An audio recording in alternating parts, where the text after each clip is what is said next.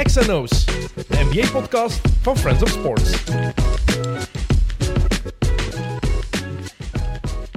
Dag iedereen, de trade deadline day is voorbij in de NBA. Er is heel veel gebeurd gisteren. Moet zelfs even kijken meteen. 16 trades, 23 teams, 46 spelers. De meest actieve trade deadline day in 35 jaar. Uh, het kan wel tellen. Er zijn interessante dingen gebeurd. Er zijn ook verwaarloosbare dingen gebeurd. Maar er is genoeg om over te praten. We zijn ook twee weken weg geweest. Dus het is de moment. En Yannick Toel is bij mij. Yannick, welkom. Goeiedag. De eerste gast in uh, XNO's die een NBA-shirt aan heeft. Kijk, ik ben trots. Ja. Ik dacht, ik zal het nog eens aandoen, want anders kan ik het nooit niet aandoen. Dus ik dacht, dat is de moment. De gast met een NBA, met een Jordan-shirt aan en met Jordans aan. Ja, kijk, dat is punten scoren. Ja. Dat is gewoon slijmen, Jannik. de andere zei het ook al, dus juist. Want een andere meteen zeggen, uh, Jocke Wouters is er ook bij, dat de mensen niet verschieten dit keer als ze je stem horen, Jocke. Hallo. Hallo, goeie. Maar het is mooi. Ik vind dat wel fijn geslijm. Ja, dat is... Uh... Ja. ja.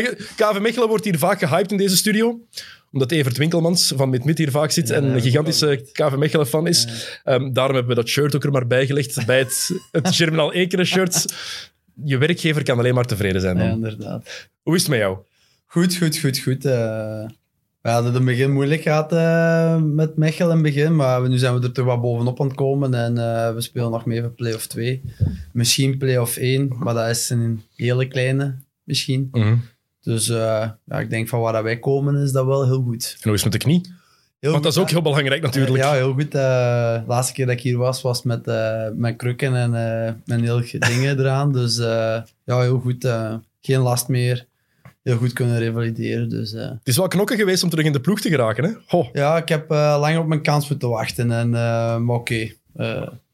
dus dat is te mooier achteraf. Maar het is wel het bewijs dat het hoe, hij nog eens duidelijk wordt hoe moeilijk het is om terug te keren na een zware blessure. Voorste kruisband, ook al het kan tegenwoordig gemakkelijker ja, ja, ja. genezen. Als je kijkt, 20 jaar geleden was het fijne carrière. Was, ja, was gedaan, hè. met mij nu. Maar zeker op jouw positie, het is gewoon niet gemakkelijk om op het hoogste niveau je plek echt terug te krijgen. Nee, want het gaat een uh, paar, weken uh, paar dagen terug of een week terug iets gepost van mentale welzijn. Mm -hmm. Dat hoort daar echt bij. Dat is mentaal zo zwaar. Mensen onderschatten dat echt. Ook gewoon de onzekerheid om terug te komen, je niveau te halen, om terug in de ploeg te komen. Dat komt eigenlijk dan nog als laatste, maar gewoon alles wat daar rondkomt. Uh, je bent constant bezig met die knie.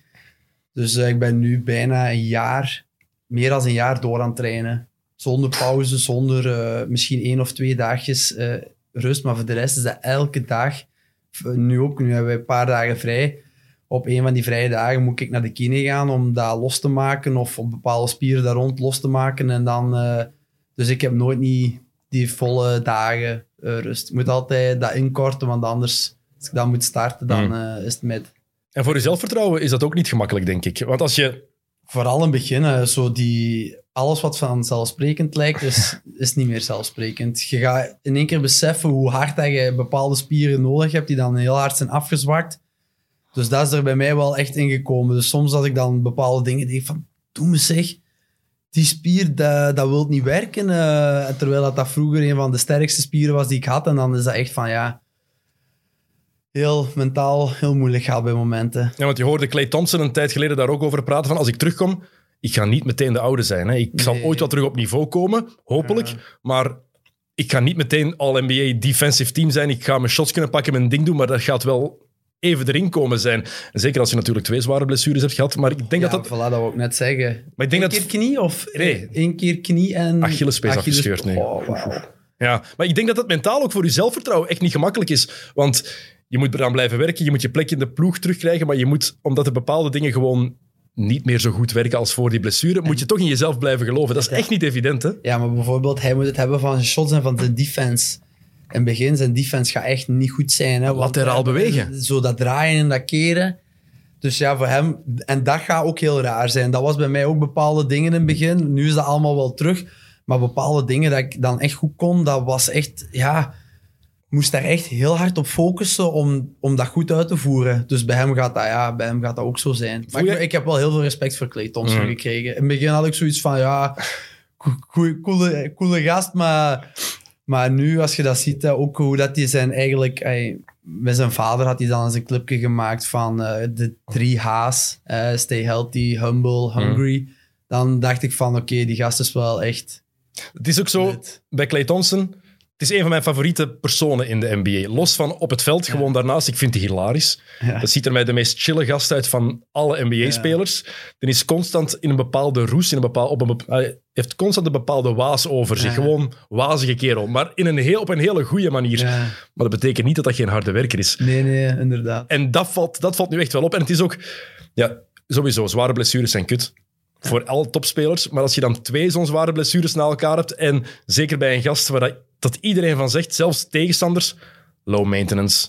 Die gast is zo gemakkelijk om mee samen te werken. Ja. Ja, ik vind dat, dan vind ik dat extra, extra spijtig en extra, extra jammer voor zo'n gast. Ja, want ik vond het ook wel erg, want eh, hij was dan terug en dacht van ja, die gaat nu een goed, een goed seizoen draaien en die gaat gewoon zijn ding doen en dan het jaar erop gaat hij terug weer ontploffen. Maar ja, dan...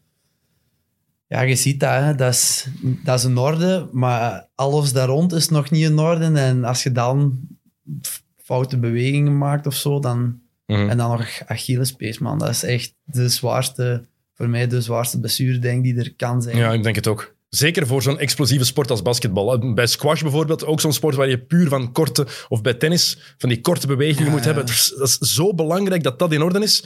En kijk naar Kevin Durant nu bijvoorbeeld. Dat is al een maand geblesseerd, omdat die andere dingen, ja, omdat hij heeft moeten Ja, compenseren. Die Hè? hamstring, hè. Voilà, ja. Die hamstring heeft bijna een half jaar niet gewerkt en dan moet je dat optrainen.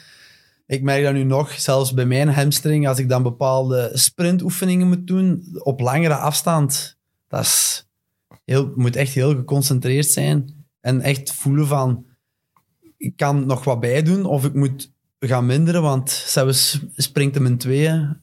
Dus ja, dat is net hetzelfde die jongens. Hè. En die jongens spelen dan om de drie dagen wedstrijden. Dus ja, Dus jij voelt je fysiek nog niet te oude. Helemaal. niet helemaal. Dus ik hoop, ik, maar ik kan het wel allemaal aan en ik kan het allemaal goed ay, verbergen niet, want ik ben fit en ik kan, ik kan alles doen, maar ik voel dat bepaalde dingen nog niet zijn zoals ze vroeger waren. Maar je leert je lichaam wel beter kennen, denk Ja. ik, door zo'n blessure. En ik, ik, ik, hou, ik vind dat ook altijd wel heel interessant als ik dan bij de kine ben en we doen oefeningen voor wat is dat, hoe komt dat dit niet werkt, hoe komt dat niet werkt.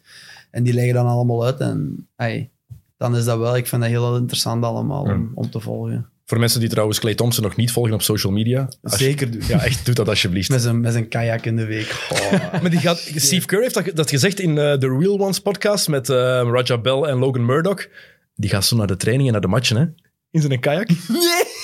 Die- die- over het water gaat hij daar zo naartoe. Wat een ongelofelijke held. Hij was gewoon zo rustig. Oh, Ja. hey daarom.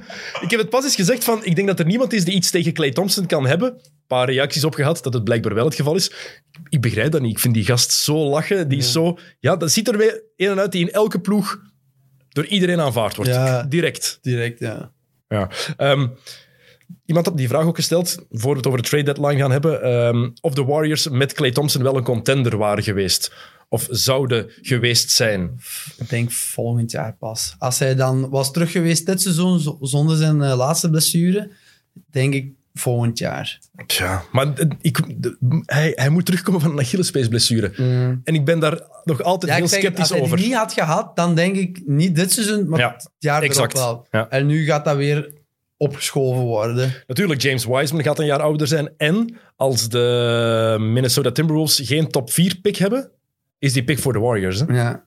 Dus kan er ook nog eens bij komen dat ze bijvoorbeeld de vijfde of de zesde pick krijgen. Want als je kijkt naar onderaan in de NBA, wie daar allemaal aan het vechten is, ah, aan het vechten is, wie daar begint binnenkort aan Tankapalooza, eh, die mannen die, die gaan beginnen verliezen. Ja, er zijn er wel wat die mee gaan strijden voor een slechte, voor een, ja, voor een lage pick, ja, voor een hoge pick beter Ja, gezegd. Je hebt OKC, je hebt ehm, Minnesota. Maar OKC heeft al keiveel picks, jongen. Dus eh, eh, nog, nog tanken, nog eh, Weet je, veel, investeren in jeugd. weet je veel ze hebben? Ja, ze hadden er echt veel. Want OKC wa- was vroeger echt wel mijn team. Dus even denken, hè. Ik denk zes of zo. Ze hebben er voor de komende zeven Ja, jaar veel meer. Ja. 34. Wauw! 17 in de eerste ronde en 17 in de tweede ronde. 34 picks in de komende zeven jaar.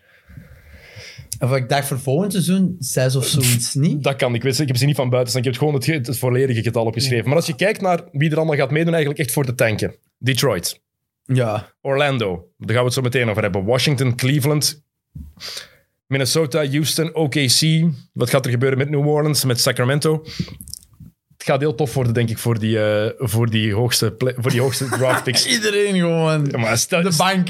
We starten met de bank vandaag. maar stel je voor dat Minnesota effectief... maar is, is, is het ook omdat ze weten dat er volgend jaar echt veel jongens... eh, goed, ey, want ik weet, vorig jaar zeiden ze ja... De, de jongens die nu van Ja. de university komen, die zijn niet wauw. Eh, Het was niet een heel goede lichting. En dan zien we nu dat het eigenlijk op niks trekt, die, eh, die gedachte. Nee. Die mannen zijn goed. Ja, die mannen hebben laten zien dat ze het wel kunnen. Dus ja, dan ben ik aan het denken, ja, zijn ze dat nu aan het doen omdat ze weten dat er een goede lichting aankomt? Want op college basketbal, als ik dat dan ook nog moet gaan volgen, ja, dan... Maar dat is heel, je hebt ook een paar mannen die al in de G-League zitten. Hè? Je hebt Jalen Ja. Green en Jonathan Jam- eh, Kuminga. Die zijn bij de Ignite-team gaan spelen. Die hebben ervoor gekozen om niet naar Europa te gaan. Ja. Om eh, college over te slaan en om meteen in de G-League te gaan spelen. Dat zijn ook twee mannen die zeker in de top 5, top 6 gedraft moeten worden. Je hebt Kate Cunningham, dat is zo de consensus number one. Dat, dat is een point guard van 6 foot 8 Maar met een goed shot. En kan een superster worden. Je hebt, ehm, hoe weet die, godverdikke van USC, Ewan. ehm, ik kan niet op zijn naam komen. Big guy, center, ehm, die een seven-footer met een shot, pick en pop kan spelen. Je hebt, ja, je hebt al een paar, een paar toffe gasten die er... Ah, tenminste, het lijkt zo dat er goede mannen Ja. aankomen. Want je kunt dat nooit op voorhand Nee. weten. Hè. Als je dat dan ziet, een paar jaar terug dan, zo jongens die dan first pick zijn, die dan in één keer na twee of drie jaar gewoon, Anthony Bennett. ja, die, maar ja. gewoon, die gewoon weg zijn. Hè. Ja, Ja. snap je? Dat is... Evan Mobley, dat is het trouwens. Evan Mobley, die zocht ik. Ja, maar dat is, dat is het ding met de draft. Ik, vind dat, ik ben, ik denk dat er weinig dingen zijn in de NBA die mij meer fascineren dan de draft. Ja. Van kleins af aan. Ik, kijk ook elk jaar live. Altijd. Ik vind dat fantastisch. Ik vind dat een leuke show al. Ja, maar dat is het fascinerende ook omdat je niet weet wat er gaat komen. Bijvoorbeeld Danny Avdia vorig jaar. ehm Killian Hayes, ik dacht die twee. Ik had er veel dingen van opgezocht toen zij in Europa speelden. Veel dingen van gezien. Ja, ik geloofde daarin. En ja, Hayes was niks. Dan geblesseerd geraakt. Avdia stelt voorlopig ook niet veel voor. Ik had hem in twijfels bij LaMelo Ball ergens of bij Anthony Edwards. En die mannen zijn aan het, aan het ballen gelijk zot. Ja. Tenminste, LaMelo was aan het ballen, want die is geblesseerd. Ja, goh, dat is echt een ramp, jongen. Dat hij geblesseerd is? Ja, ik vind dat zo kut. Want ik vond dat zo... eh, iedereen was... jij ja, zo'n eh, fan? nee, ja, nee, op zich niet. Maar je zag wel dat die jongen echt wel kan ballen. Dat hij wel iets speciaal had. En dan... Ja, je zag die ook gewoon groeien elke week. Mhm. Als je dan die highlights ook zag en zo. En je ziet dat, dat, die, dat die jongen iets kan. En dan start er en dan... Ja, en vooral, eh, Charlotte was ook zo voor bijna iedereen zo de favoriete League Pass team. Iedereen Ja, iedereen... keek daar zo graag naar. Ik zelf ook, omdat LaMelo... Ja, we hebben het de vorige keer al gezegd, LaMelo heeft iets heel speciaals voor mij ook. Six foot eight, eight ook, point guard. Zoveel Nee. beter als zijn broer. Speciale stijl, ja, maar ja. Maar zijn broer is aan het, shot, aan het knallen dit jaar, hè? Ja, het, geoefend. Het geoefend. het geoefend. Maar het is de mooiste vergelijking. Ik heb dat tegen Thomas ook verteld vorige keer. LaMelo Ball is alles wat ze ons beloofd hadden dat Lonzo zou zijn. Ja. Dat is, ik vond het heel mooi verwoord. Ik denk dat Stephen A. Smith dat zei. En het is inderdaad zo. Ja, we hadden, ja. Wat Lamello is, hadden we van Lonzo verwacht. Ja. Nu, Lonzo blijft wel uiteindelijk. En Lamello bal. Ehm, 16 punten per match. 6 assists gemiddeld.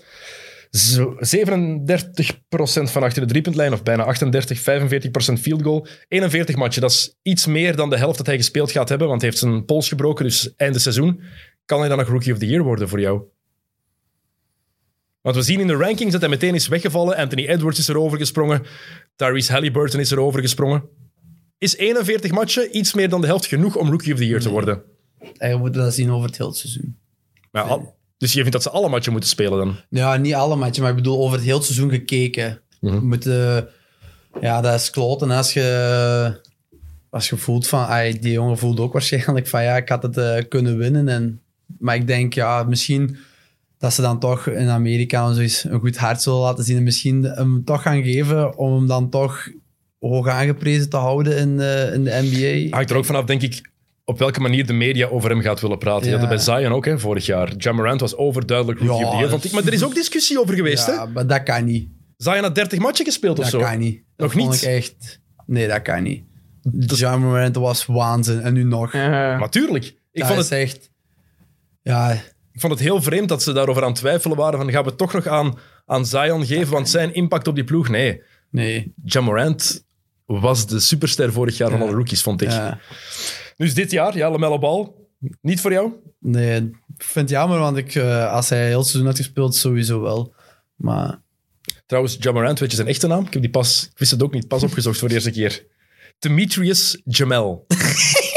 Fantastisch, toch? ja, Ja, vind ik heerlijk. geef Ja. maar Joe. Ik vond, Geef maar Joe. ik vond het, ik vond het heel mooi. Ehm, ja, voor, trouwens, als we het ook over die awards hebben. Rookie of the Year wordt moeilijk voor LaMelo, maar voor de MVP-race is het ook een absolute helse periode. Hè? Joel Embiid was de topfavoriet, geblesseerd. LeBron James was nummer twee, geblesseerd. Je hebt zoveel grote namen die geblesseerd zijn geraakt nu, die misschien nog drie, vier, vijf weken oud gaan zijn, waardoor hun kansen wel ergens gaan weggaan. Wie is nu nog de favoriet? Heb jij één naam? James Harden. Man, Ja, Die ik gast- volg hem wel. maar die gast heeft die gast, de eerste vier weken van het seizoen vergeten we dan. Ja, Ja, maar je ja. moet dan kijken over heel het Ah, wel, die heeft een maand lang zijn best niet gedaan. Ja, maar je moet... Allee, Dennis, je moet nu zien, die draagt gewoon de nets, hè. Dat is gewoon... Allee, die dat begon, hè. Die paste niet in deze t-shirt. Maar nog altijd niet, hè? Nog altijd niet, hè? Is nog altijd... Ja, maar toch al beter. Op een gegeven moment dat je dacht gewoon dat er een basketbal Maar dus onder die, zat. eer- die eerste, dus die eerste weken bij Houston dat hij effectief gewoon zoned Dat- out was. ja, dat- maar moeten we dat- die dat negeren dan? like in de voetbal eh, in, in augustus, dat je op, op een gegeven moment gaat beginnen zien van... Ja, die speler die wil echt weg. Die wil daar niet meer zijn. Die wil die wilt weg. Ja. Ja. dan snap ik dat wel. Maar dan, als je dan gaat bekijken over het seizoen, ja, dan is die nu toch wel... Ik vind zeker de, de laatste week hoe dat hij zijn triple-doubles aan het verzamelen is en zo. Ah, dat is toch... Ik vind dat we die eerste weken van het seizoen niet mogen eh, negeren. En dan vind ik zo... Ja, oké. maar- Nee, dan vind ik Nikola Jokic een veel grotere kandidaat en veel, die zou Ja, die, trofee veel zeggen. meer verdienen. Want die draagt Denver ook. Want Jamal Murray blaast warm en koud. Oké, veel beter bezig de laatste maand, anderhalve maand. Maar in het begin was hij hier ook niet. Jokic is de reden dat Denver relevant is gebleven in die moeilijke start. Ja, die is consistent, hè. En die, Ja. heeft, die heeft de eerste vier weken was hij ook aanwezig. En ik vind dat belangrijk. Als je dat, Waar. het gaat over de MVP van het reguliere seizoen. Hè? Want we, iedereen haalt daar heel graag de playoffs bij. Heeft er geen hol mee te maken. nee. Geen hol. Regulier seizoen. Want wie eigenlijk ook een kanshebber is, en niemand gaat het graag horen, Giannis Antetokounmpo. Ja, ja, Ja. We zijn- Ik weet, iedereen is het, is het beu. Je Omdat hij moet die twee- er wel altijd bij betrekken, denk ik. Tuurlijk. Ja, ja. Tuurlijk. Omdat Ja. hij twee jaar op rij gewonnen heeft, gaat hij minder stemmen krijgen. Maar Milwaukee is vind ik fantastisch terug. dikke zeven, hè. Als je de beste bent, is het de beste, hè. Ja, dat is eh, in de week... Ja, jij gaat dat niet graag horen, maar ik volg die podcast van... eh Skip van Bayless. Skip Bayless. Ik wist dat je dat ging zeggen. Sharp. Ik vind dat wel hilarisch altijd om te kijken. Maar ik vond dat hij daar wel een goed punt had. eh, van ja, ay, dat maakt niet uit hè, of dat je nu tien jaar de beste bent. eh, als je tien jaar de beste bent, verdien je die trofee.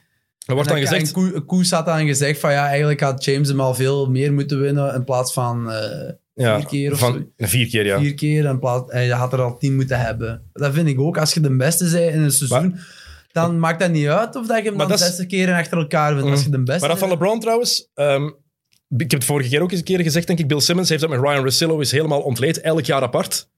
En we moeten daar eerlijk in zijn. Er is maar één jaar dat hij het misschien nog had kunnen... Als we echt heel objectief kijken naar alle cijfers, Ja. alles naast elkaar leggen, hoeveel heeft LeBron gespeeld, impact, wat hebben de andere spelers gedaan? Want het staat los van wie is de beste speler in totaal. Nee. Wie was de beste en be- meest bepalende dat seizoen? Ja. En bijvoorbeeld mensen zeggen dan, ja, in 2018 zeker LeBron. Ja, zijn ploeg was maar vierde in het oosten. James Harden heeft toen van Houston een ploeg gemaakt die 67 matchen heeft gewonnen. Ja, Harden was toen gewoon, dat jaar verdiende hij dat Ja. meer. En er was één jaar dat, dat LeBron het misschien had moeten winnen, 2011. Ja. Al die andere jaren waren de MVP's gewoon terecht voor iemand anders.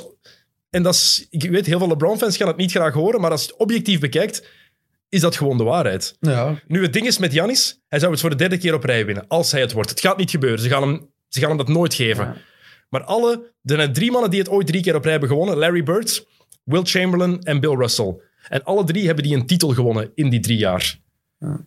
En dan wordt daar nu al over gedacht van ja, maar Milwaukee gaat de titel niet winnen dit jaar, denk, denkt iedereen. Dus met andere woorden moeten we daar al rekening mee houden. ja, nee, het gaat over het reguliere seizoen, hè, dus dan moeten we dat ook heel objectief kunnen bekijken. Hè. Maar ik vind, ja, Maar wat hij in de playoffs heeft gedaan, Jannik, van, van Jokic, ja, dat moet ik nu wel zeggen, ja, eigenlijk, want die was ik dan eigenlijk vergeten. Maar hij vergeten, niet vergeten, maar ja, als je dan zijn statistieken ook erbij haalt. is bijna een en- triple-double gemiddeld. Hè? Ja. Die gast. Overal maar eerste, ik- hè, en Ik heb ook zo'n beetje schrik dat zij hem gaan vergeten. in de MVP-talks. Die dat ze zo toch nog gaan zeggen van kom. De, de Is dat ook niet... Ja, nee, want Giannis is geen eh USA'er. Nee. Maar, eh, ja, zo precies een beetje daarover... Maar bij Janis het probleem is, wat ze gaan doen, is ze gaan hem zijn afgelopen jaren, het falen van de afgelopen jaren in de playoffs, gaan ze hem kwalijk nemen. Ja. Wat ze dan eigenlijk bij James Harden ook zouden moeten doen, Ja. want die is elk jaar, heeft hij ook serieus gefaald. Ehm, ja, en ik denk dat het, ja, Jokic lijkt mij de enige mogelijke echte optie. Lijkt mij. Goed, we gaan het over de trade deadline hebben. Ehm, het is vrijdag als we dit opnemen. Dus als er nog mannen zoals Aldridge en eh, Drummond een ploeg kiezen straks. Het is tien voor vier op vrijdagmiddag als we dit opnemen. Dus we weten het niet dan. Onze excuses als u dit beluistert op zaterdag of zondag. We weten het niet. Wat we wel weten is dat het solden waren in Orlando. ja. Ze- Echt gewoon, mannen, Iedereen buiten. je kunt allemaal vertrekken. Het is goed voor ons. Ehm, misschien even overlopen wat er gebeurd is. Nikola Vucevic en Al-Farouk Aminu zijn van de Magic naar Chicago gegaan voor Wendell Carter Jr. en Otto Porter Jr. En twee first-round picks, top 4 protected allebei dit jaar in 2023. Ehm, Fournier is naar Boston. Ja. En dan is er nog Aaron Gordon naar Denver voor Gary Clark, Gary Harris, RJ Hampton en een first-round pick in 2025. Geweldige deal voor Denver, wat Orlando daar heeft gedaan. Ehm, eerst misschien even Vucevic. Ik had niet gedacht dat ze die gingen traden. Ja, Bosnië toch, hè? Bos... Geboren in Gent, denk ik. Ja? Ja, m- mijn vader heeft in België gespeeld. Ah, Oké. Eh, het is een Montenegrijn. Ah, Ja, Montenegrijn. waanzinnig beest, hè, onder bord. Ja. Zo, ik vind dat wel belangrijk voor... voor, want ik, ik ben wel zo voor de big guys. Dus eh, ja, ik snap eigenlijk ook niet eh, dat ze die hebben laten gaan. Beste jaar van zijn carrière. Langs de andere kant, 30 jaar. Of 31 zelfs. Beste jaar van zijn carrière. En dan komt Chicago met een bot waar je stel van achterover valt. Je hebt Wendell Carter Jr., 22 jaar. Ja. Otto Porter is verwaarloosbaar. Maar je hebt dan ook een first round pick. Dit jaar gaan ze niks aan hebben. Maar in 2023, wie zegt dat Chicago dan goed gaat zijn? Ja. Je kan geen nee zeggen als je Orlando bent. Je wilt toch rebuilden. ja, inderdaad. Maar ja, ik vind het jammer, want ik zag hem wel graag spelen bij Magic. Mhm. Dus ja. Maar Orlando was ook eh, op een doodsporen. Ja, Fultz geblesseerd, Jonathan Isaac heel het jaar geblesseerd. Het was heel duidelijk toen van Aaron Gordon zei van ik wil weg. Huh? First round pick. Ja, ja, ja. First overall. Ja, Ja, maar als je Fultz hebt zien spelen in college, ja blijkbaar waanzin, hè? ja, dat is niet normaal. In, in, in, eh, in de Summer League, zijn eerste jaar bij, bij Philadelphia. Geweldig, hè? Ja. En dan ineens heeft hij zijn shot. Je moet eh, het laatste boek van de Sixers maar eens, Tanking to the Top, maar eens, maar eens lezen. Daar gaat het ook over hoe Fultz ja, ineens zijn shot veranderd heeft en hoe dat het eigenlijk alles verkloot heeft voor Ja. de toekomst van die franchise. Tenminste, toen, nu. Ja. Ze zijn nog goed weggekomen Ja. Eigenlijk. staan er goed voor. Hè? Eh, maar ik vind het straf dat ze het toch gedaan hebben. En ehm, het is heel duidelijk dat Orlando...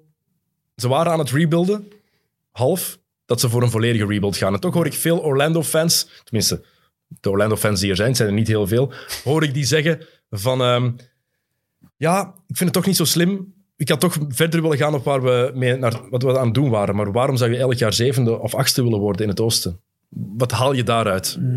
Denk ik dan. Ja, niet veel, hè. Ja, je zou... Ja, op, zich, ja, ik, Orlando is zo uh, niet de ploeg die ik het meest volg. Maar ja, als je dan ziet eh, met eh, Gordon en, en Vucevic, kunnen we toch wel iets rondzetten. Fournier is toch eh, niet zo'n slechte shotter, denk ik. Fournier is het wel in de la- het laatste jaar van zijn contract. Ja, Dus dan is het gemakkelijker gezegd om om die even buiten... te zeggen dat je. Ja, en Gordon ook, dat is zo'n gast. Die zit nu al zeven jaar in de NBA. Wie? Eh, Aaron Gordon. Ja, En we praten constant over zijn potentieel. Maar als je zeven jaar prof bent, is het dan niet een beetje duidelijk dat het misschien is wie je bent? ja. Ik weet niet dat het in voetbalkrak hetzelfde is, maar Ja, elk traject is anders natuurlijk, hè, maar eh, ja, hij heeft wel veel potentieel, maar ja, het, komt er, hij, het komt er nooit niet echt uit. Eh, hij heeft zowel heel veel highlights en zo, maar ja, speelde voor de highlights of speelde voor iets te betekenen? Ja, maar ik denk gewoon dat hij. Ik denk wel dat het een verschil kan zijn nu bij Denver. Een ploeg die echt mee gaat doen voor de titel. Ja, Maar- je gaat ook sowieso die stap misschien, misschien is daarom ook voor hem misschien eh, niet slecht om naar Denver te gaan, om dan toch eens met een ploeg die altijd van boven speelde, om dan, dan kan het nu kunnen eigenlijk zien of dat hij het wel echt waard is. En in Orlando had- hadden ze ook allemaal van hem verwacht dat hij een superster zou zijn. Dat was de focus. Gordon moet een superster worden. Ja. In Denver moet dat niet. Nee, want dan hij de andere, misschien ja, gaat hem het dan eh, minder druk. Hè. Want ja, dat is nog zoiets, eh, omgaan met de druk. Dus eh, iedereen kan wel voetballen in de lage dingen en- Mhm. of, of basketten. Maar als je dan in één keer bij een ploeg komt, nu zo met die druk misschien toch anders. Maar ik zie het wel werken. Uit de schijnwerpers. En als je dan bij de lagere de ster moet zijn, dan moet je de ploeg dragen. Dat is ook toch iets anders. Hè? Maar ik zie het wel werken bij Denver. Daarom, ik vind het een hele goede trade voor Denver. Want ze, wat geven ze op? Gary Harris. Goede verdediger, maar die kon al twee jaar niet meer scoren. RJ Hampton, rookie die ze toch niet gingen gebruiken. Ja. Kan potentieel hebben, maar in Nieuw-Zeeland vorig jaar heeft hij heel weinig laten zien. En een first round pick in 2025. Dan denk ik, ehm, Denver, goede, goede zaak gedaan. Eh, Een atletische vier erbij, die effectief op de vier gaat spelen. Millsap kan van de bank beginnen komen.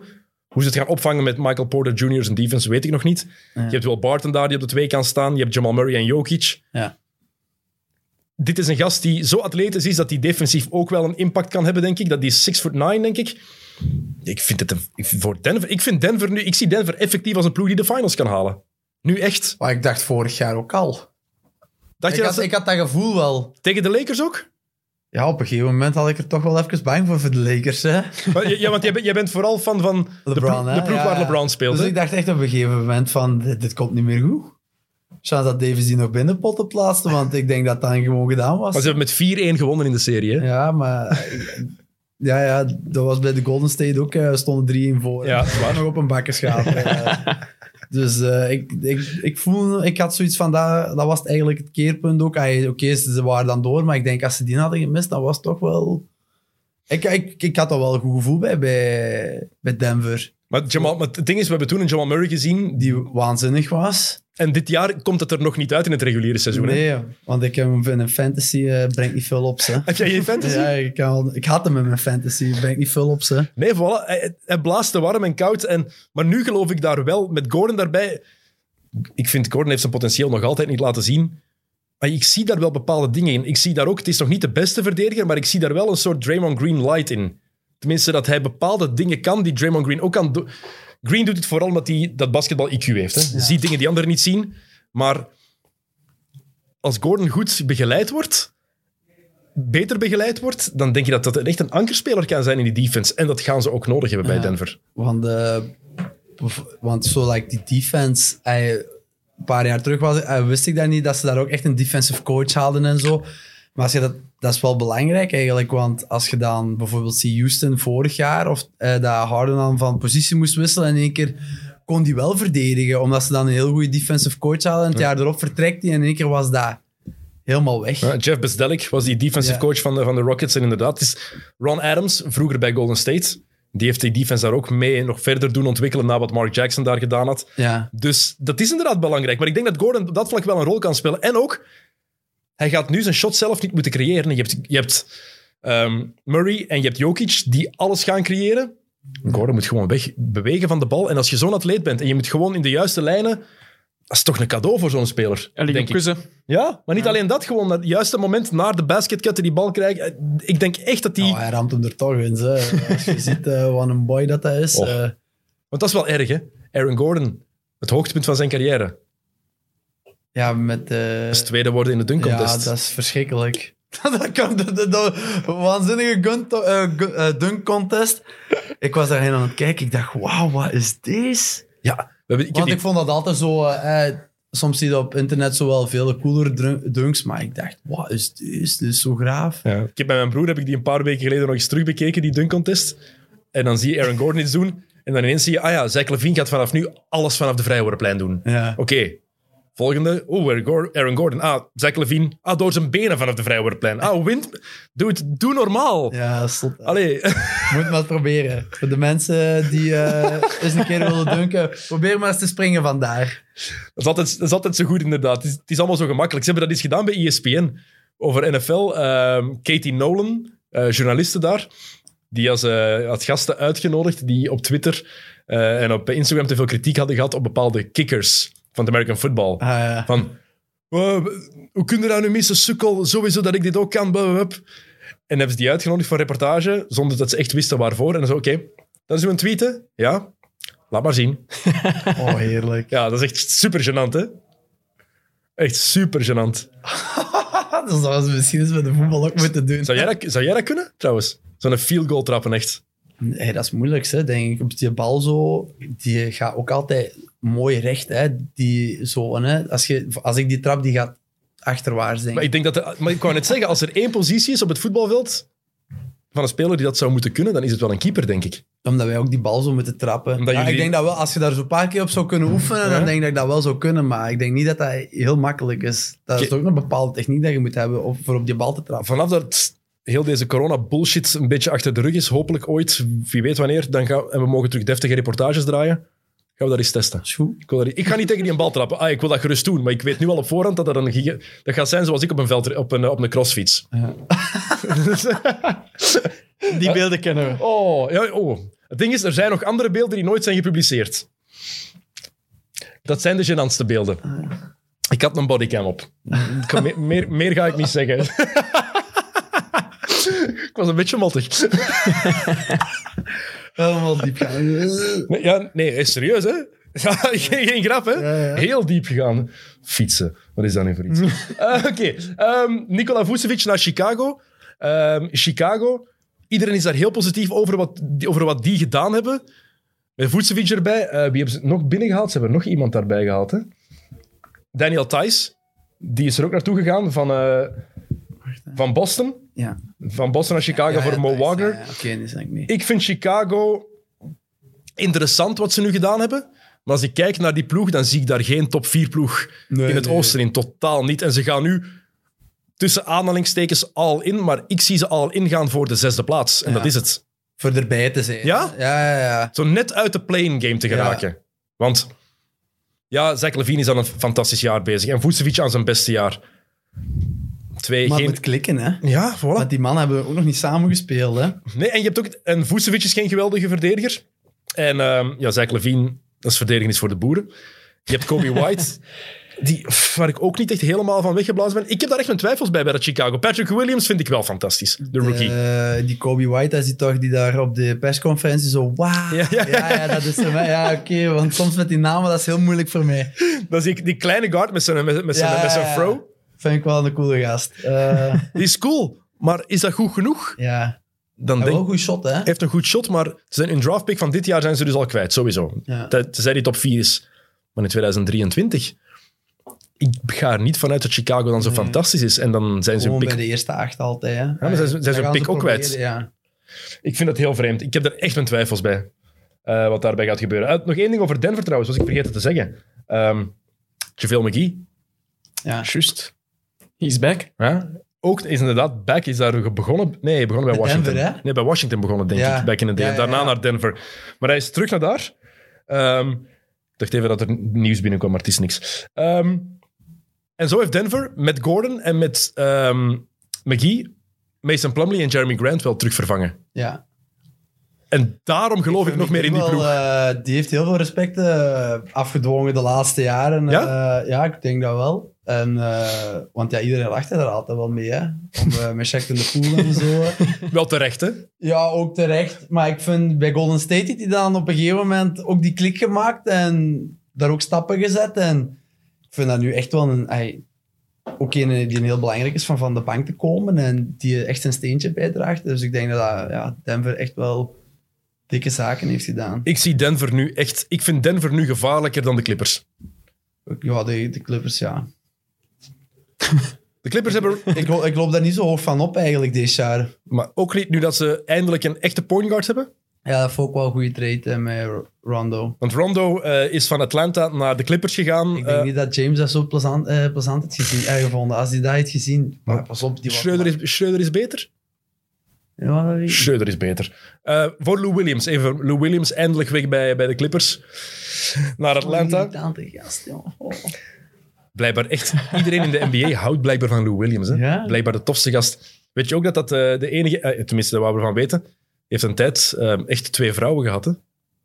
Die woonden samen in huis. Hij had twee vriendinnen. En die woonden samen in één huis. Die, vond- Respect! die wisten dat van elkaar. Serieus, die wisten dat van elkaar. Die, vond, die vonden dat ook oké. Ah, Oké. Dus hij had echt een relatie met twee vrouwen. Hij heeft dat goed voor elkaar gekregen dan. Wauw. Hij is ook ooit bedreigd geweest in zijn wagen door iemand met een pistool. En heeft hij dan gewoon uiteindelijk kunnen overtuigen om in zijn auto te kruipen, om samen een burger te gaan eten, om die te kalmeren. Amai. Mo. Zo'n lieve. Kijk, Lou Williams. Allee dan. Helemaal anders dan Weer Een heel kijken. ander beeld Ja, want van hoe- waarom, waarom haat je die eigenlijk? Ja, ik vond dat vorig jaar zo dat hij dan zo... En ook dit jaar zo...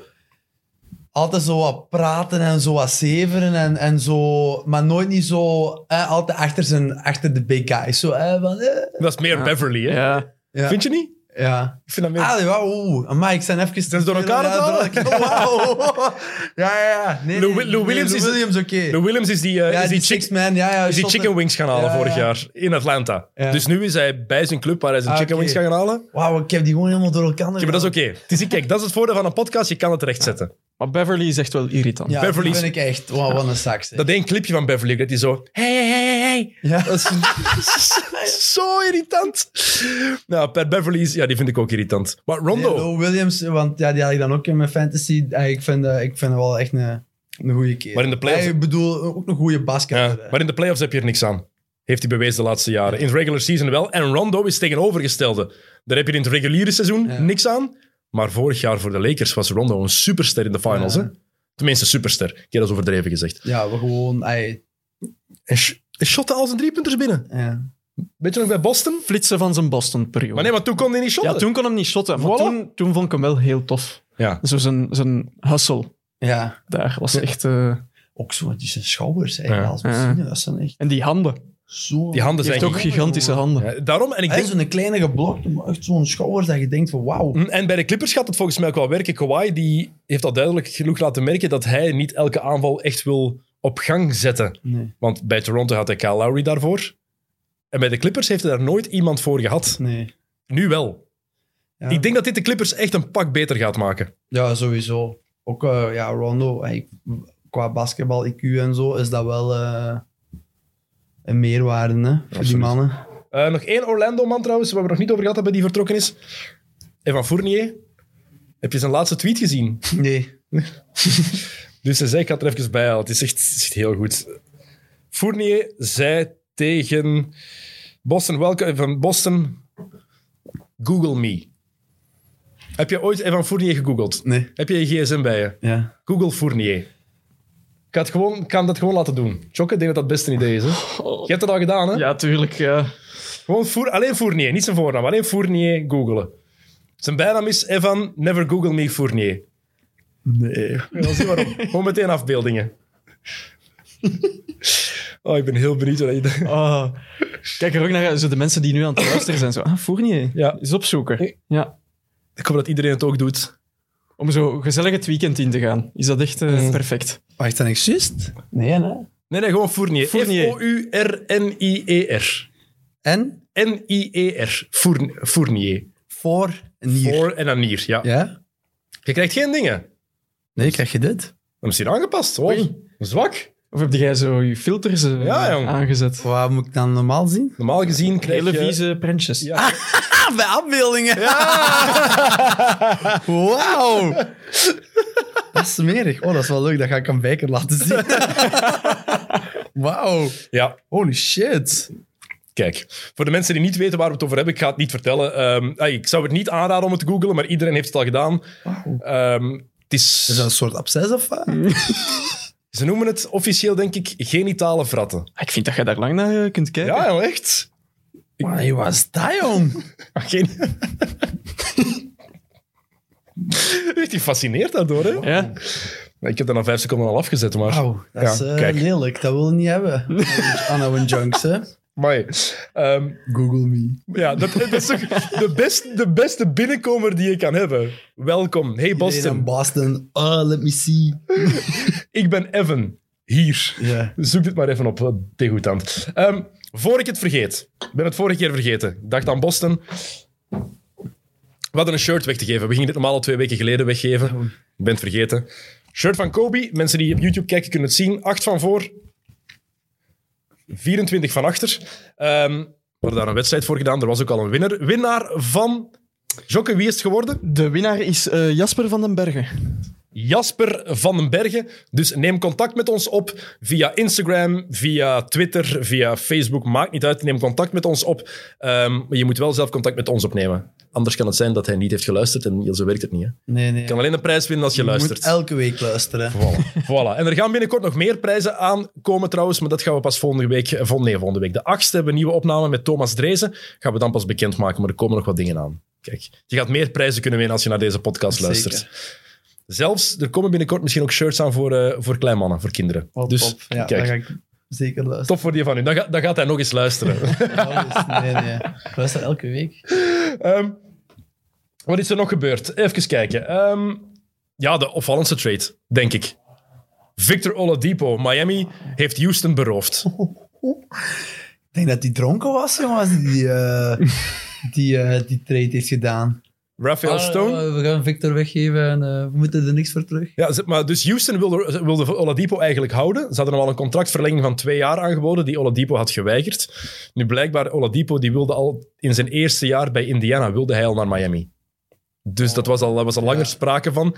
En Raphael Stone heeft hem nu getrade naar de Heat voor Avery Bradley, Kelly Olynyk en een pick swap in 2022. Dat is het. Dat is een cadeau, hè? Dat is, ah, dat is Ja. gewoon letterlijk gewoon cadeau geven. Ja, ja. Dat is een, eh, is een van de betere in de, in de league. En ja, ik, ik, ik zag dat gisteren en ik dacht van, eh, zie ik deze goed? Mhm. Want ik dacht eerst, ik zag het, ik zeg, ah, dan heeft Miami waarschijnlijk ook wel redelijk wat moeten inleveren. En dan in één keer daaronder, eh, ze hebben niks moeten Hero en de, de andere En Duncan Robinson. ja, mochten blijven. Ik denk, wauw. Want daar ging je vanuit, hè? Dat een van die twee Ja, zou vertrekken. Eén van de twee. Hero, ik had nooit verwacht dat Hero zou gaan, maar Duncan Robinson. Altijd. Ja, ik snap dat ook niet zo goed. eh. Ja, ik vind... Ik vind Daar- zijn ze echt bergaf aan het gaan. eh, bij Houston, dat is ja, zo heel bizar. eh, Echt top even en dan... drie jaar geleden hadden ze kampioen moeten worden, Ja, eigenlijk. Als ze niet gefaald hadden tegen Golden State toen, ja. hadden ze kampioen moeten zijn. En dan nu... Maar Oladipo moet wel zeggen, de laatste, sinds die blessure is hij nooit meer de... Maar hij kan wel, hij kan wel terugkomen. Hè. Dat weet je niet. Hè. Dat is waarschijnlijk ook van niet met de volle goesting. eh, met de volle goesting, denk ik wel.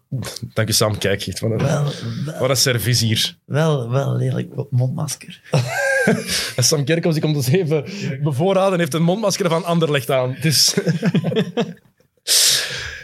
Ja, Eh, ik denk dat dat ook zo weer iets is van...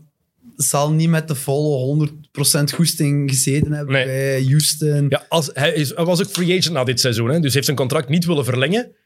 Dan weet je dat je hem kwijtraakt voor niks. Maar ik, je kan toch meer krijgen dan dit? Ja, zeker. Het is echt een Avery Bradley, Kelly Olynyk en een pick swap. Oké, Miami mocht geen picks meer traden door bepaalde regels. Ze hebben al te veel picks getrade, maar hier wordt... Nee. Nee. En, En, voor- en Miami is nu ook weer een serieuze contender. Hè. Nu, hey, Jimmy is dan terug. hè. Het gaat weer een pak beter. Het is te hopen wel, hè. Want maar, ze hebben nog, maar het is nog niet gedaan. Hè. Ze, niet alleen Oladipo. Eh Nemanja Biel- Bielica. Blijkbaar, heb je al eens gehoord hoe de, hoe de analisten in de States die naam uitspreken? Niemand kan Bielica juist zeggen. Niemand. Het is ook wel zo'n tongtwister. Maar Bielica, on. Tja. maar ja, zeker voor die Amerikanen. Gisteren heb ik, heb ik Chris Webber gisteravond Belikia horen zeggen of zoiets. ja, is wat. Ehm Bielica gaat er ook naartoe. Die is eh, overgekomen van Sacramento voor Mo Harkless en Chris Silva. En nog iets belangrijks wat ze misschien ook willen doen bij Miami. De Marcus Aldridge binnenhalen. Aldridge uitgekocht door de Spurs, is nu free agent. Miami zou topkandidaat zijn. Ook de Lak- Lakers hebben interesse. Ja, eh, ik, ja, ik weet niet wat ik van Marcus moet vinden momenteel. Ik vind zo... Ja, want ik denk vorig jaar of het jaar ervoor vond, pakte hij echt heel veel rebounds. Mm. hè, en dan zijn midrange eh, is echt waanzinnig. Maar ik, ja, dit seizoen precies niet zo wat het moet zijn. Dus ja, ik, ik denk dan ook van als je nu al niet goed hebt gepresteerd en je gaat dan in één keer naar, naar, naar een team eh, like Lakers of nu Heat, eh, die dan willen gaan spelen voor de Ja. titel, dat je dan in één keer kunt zeggen, klik, oké, en nu ga ik ze wel allemaal Ja. binnen shotten en allemaal wel pakken. Maar ik denk dat wel Misschien veel... toch net wel. Ja, wel, ik wou net zeggen, ik denk ook net wel dat die, die mindset geswitcht kan worden. Zeker als je naar een ploeg gaat... Maar ja, met- je moet toch... Dat, ga, ey, dat komt niet zomaar op bestelling, hè? Goed spelen, hè? Nee. Ofwel, ofwel bij die mannen... ey, ik weet dat niet? Maar als je- Misschien is dat anders een basket, Maar als je ergens goed voelt in een ploeg, speel je automatisch beter. Ja, oké. En bij Miami hebben ze die heat culture, die door iedereen geprezen wordt. Letterlijk door ied- iedereen die daar gezeten heeft, kan alleen maar iets positiefs over die club zeggen. Maar is dat dan de, de begeleiding, of is dat ook dan... eh, een duidelijk systeem. ja, Het is heel duidelijk. Dit is hoe wij het doen. jij moet volgen. Buy in of ga weg.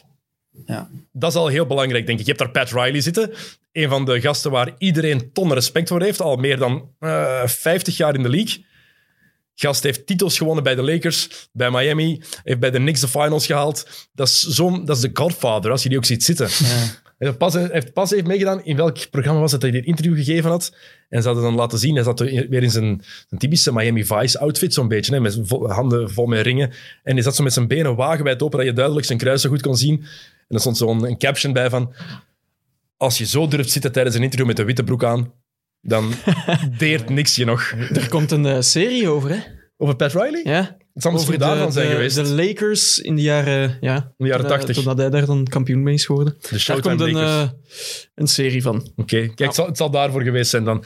Maar dat is dus belangrijk, denk ik, voor Aldridge, Jannik. Die, die cultuur waar hij naartoe kan gaan. En ook... Is dat dan bij de Spurs dan niet zo? Ey, Jawel, maar de Spurs... Met, met, met, Maar de Spurs zitten in een andere fase van, van de die Heat. zijn wil- terug aan het opbouwen. Ja, voilà. Ja, En de Heat vechten voor de titel. Ja. Daar willen ze voor gaan. ja, als hij komt, dan kunnen ze zeker... eh, Hij gaat ook van de bank komen dan, hè? Ja, ja, maar oké. Want als je, als je kijkt naar die ploeg, je hebt Dragic die start op de guard, zou je doen. Je hebt dan Robinson of Hero, één van die twee. Of allebei. Je hebt Jimmy, Butler, je hebt Bam Adebayo. En je hebt Victor Oladipo die er nu ook nog bij komt. En dan Aldridge daar ook nog bij. Dat kan, je kan gewoon zo gevarieerd spelen. Je kan zoveel kanten uitgaan. En ook al speelt hij niet goed, gewoon van de bank komen, één keer 15 punten scoren en het is al een meerwaarde, hè? Ja, ja. denk ik. Zeker. Ja, dat is, eh, Miami heeft echt dikke zaken gedaan. Dat is altijd zo wel, eh, in de, in de, in de trade deadline is er altijd wel één ploeg die zo een zotte trade heeft gedaan dat je denkt van, hey, hoe hebben die dat ge- gefixt? Mhm. Bij de Lakers zie ik hem wel niet passen. Ook al kunnen ze het nu wel gebruiken, nu LeBron en AD geblesseerd zijn. Maar anders, als die twee fit zijn, ja, nee, ja. daarvoor, is hij te- daarvoor moet hij te veel van zijn, van zijn, van zijn score hebben, ja. denk ik. Ik denk het ook. Hij, is wel, hij, hij wil ook echt die buckets maken hè, in, Mhm. de, in de paint. Maak jij je zorgen over de Lakers trouwens, als LeBron-fan?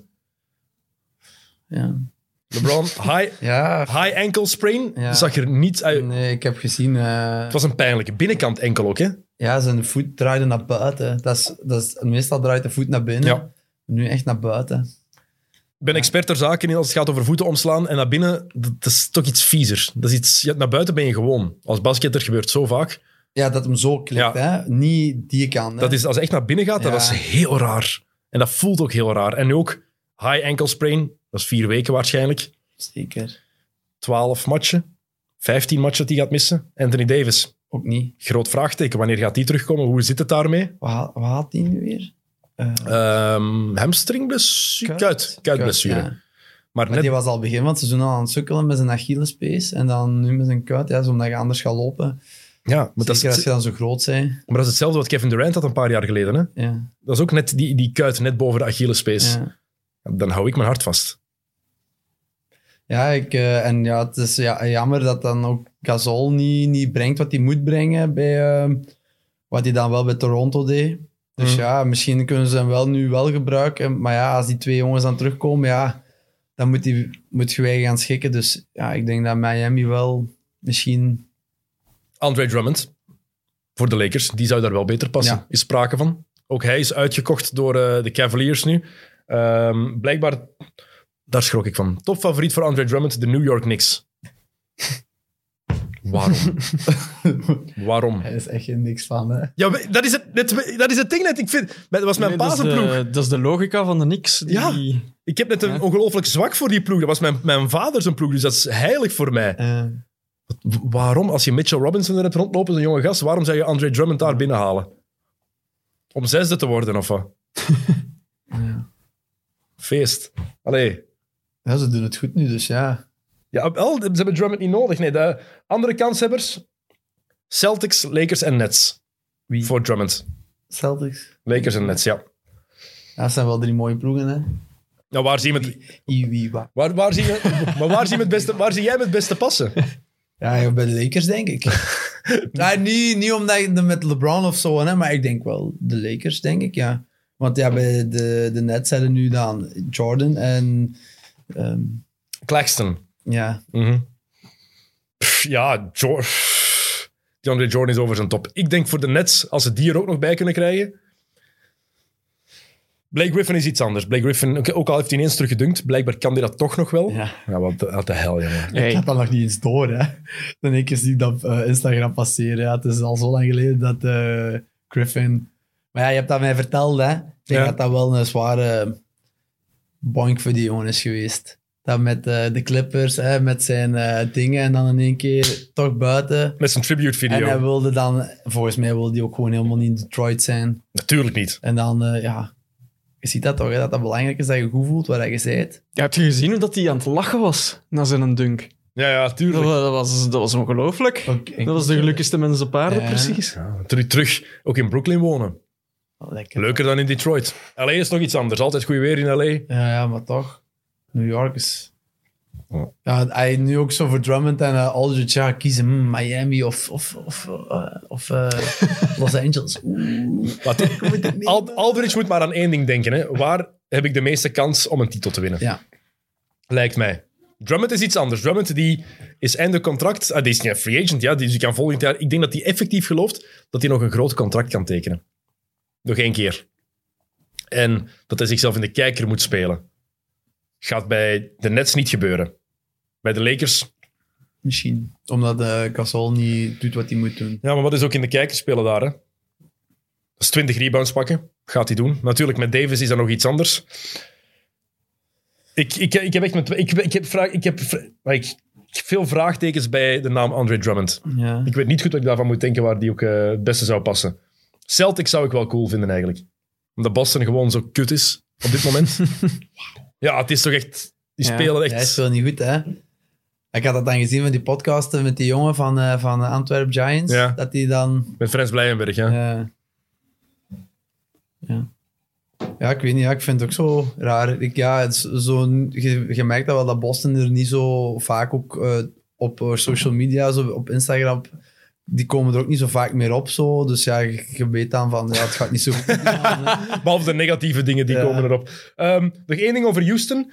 Eh, Houston, wat, wat de Rockets nu hebben overgehouden aan de James Harden trade. Je zou denken, voor James Harden krijg je... Hebt daar veel, je hebt daar veel nog van, hè. Vier first-round picks van de Nets, die allemaal niet zo fantastisch gaan zijn waarschijnlijk. Want Altijd vraagteken. meestal van achter. Behalve natuurlijk de laatste, laatste jaar of de laatste twee jaar. Vijf pick swaps. En dan 20 match van Oladipo, Avery Bradley, Kelly Olynyk, Dante Exum en Rodion Kuruc. Ja, als dat is wat je overhoudt van James Harden, dan denk je dat je niet echt tevreden mag zijn als general manager. Ja. Nee, dan had het niet goed Het zijn zo van die grote namen die zo het talent hadden, maar toch niet. Zoals een Dante Exum, dat is Top 5 pick. ooit wel hoog potentieel. Maar hij heeft dan- nooit iets ja. laten zien in de NBA. Hij is ook al gedraft in 2000... Wanneer was dat? 2014. Dus... En dan heb je Olynyk. Nee, Ja. nee. ja. Nee. Allee, nee. Je kan er weinig op zeggen. Gewoon, het is Houston. What the hell were you thinking? ja, Houston, we have a problem. Houston heeft een serieus probleem. Ik hoop voor hen dat ze een deftige... Want die moeten in draft pick moet ook in de top 4 zijn, of ze zijn die ook kwijt. Hè? Nee, ja, dat is eh, het begin van het einde. Het begin van het einde, dat is waar. Eh, nog een paar trades. Wat is er nog gebeurd? Interessant. Eens kijken. Ehm, J.J. Redick naar Dallas. Samen met Nicolo, Mel Nicolo Melli voor James Johnson en Wes Iwundu en een second round pick. De Mavericks hadden shooting nodig. J.J. Redick kon niks meer bij de Pelicans, maar ik denk dat een hele goede zet kan ook zijn shot creëren. Vind ik een hele goede. Ja. Ehm een van de beste trades, tenminste de meest interessante voor beide teams. Norman Powell van Toronto naar Portland voor Gary Trent Jr. en Rodney Hood. Gary Trent Jr. gaan ze missen, denk ik, bij, ehm, bij Portland, want die was echt goed aan het spelen. Maar Powell heeft een positie speelt hij nu weer? 3-2-3, Powell. Ja. Shooting guard, small forward. Maar career jaar, 20 punten per match aan het scoren dit seizoen. En het is duidelijk, bij Portland willen ze nog wat meer scoring hebben. Na de blessures die ze gehad hebben. Ja. Dus, ik dacht even dat er iets was over nieuws over eh, Aldridge, maar het is eh, nieuws over Garrett Bale. Dus niet interessant voor onze podcast. Niet interessant. Ehm, Norman Powell van Toronto naar Portland vind ik wel interessant voor de Blazers. Al denk ik, zelfs met die speler erbij, gaan zij effectief een ploeg gaan. Gaan zij Lakers, Clippers, Nuggets kunnen uitdagen? Dat is altijd, ik vind dat een heel, een heel leuke ploeg voor in de playoffs te, te bekijken. Die zijn zo, die kunnen dan zo precies nog iets extra. Eh, Zo'n Damian Lillard, eh, CJ Collin, die kunnen zo dan nog iets extra brengen. Die brengen dan zo, zo superveel hustle. En, Die spelen echt met passie zo. Ja. Voor, de, voor de stad. Ja. Voor Portland spelen die echt. Maar ze winnen wel nooit iets. nee, ja. Dus het is inderdaad zo. Eh, wie is daar nu de big man? Eh, Nurkic. Nurkic. Ja.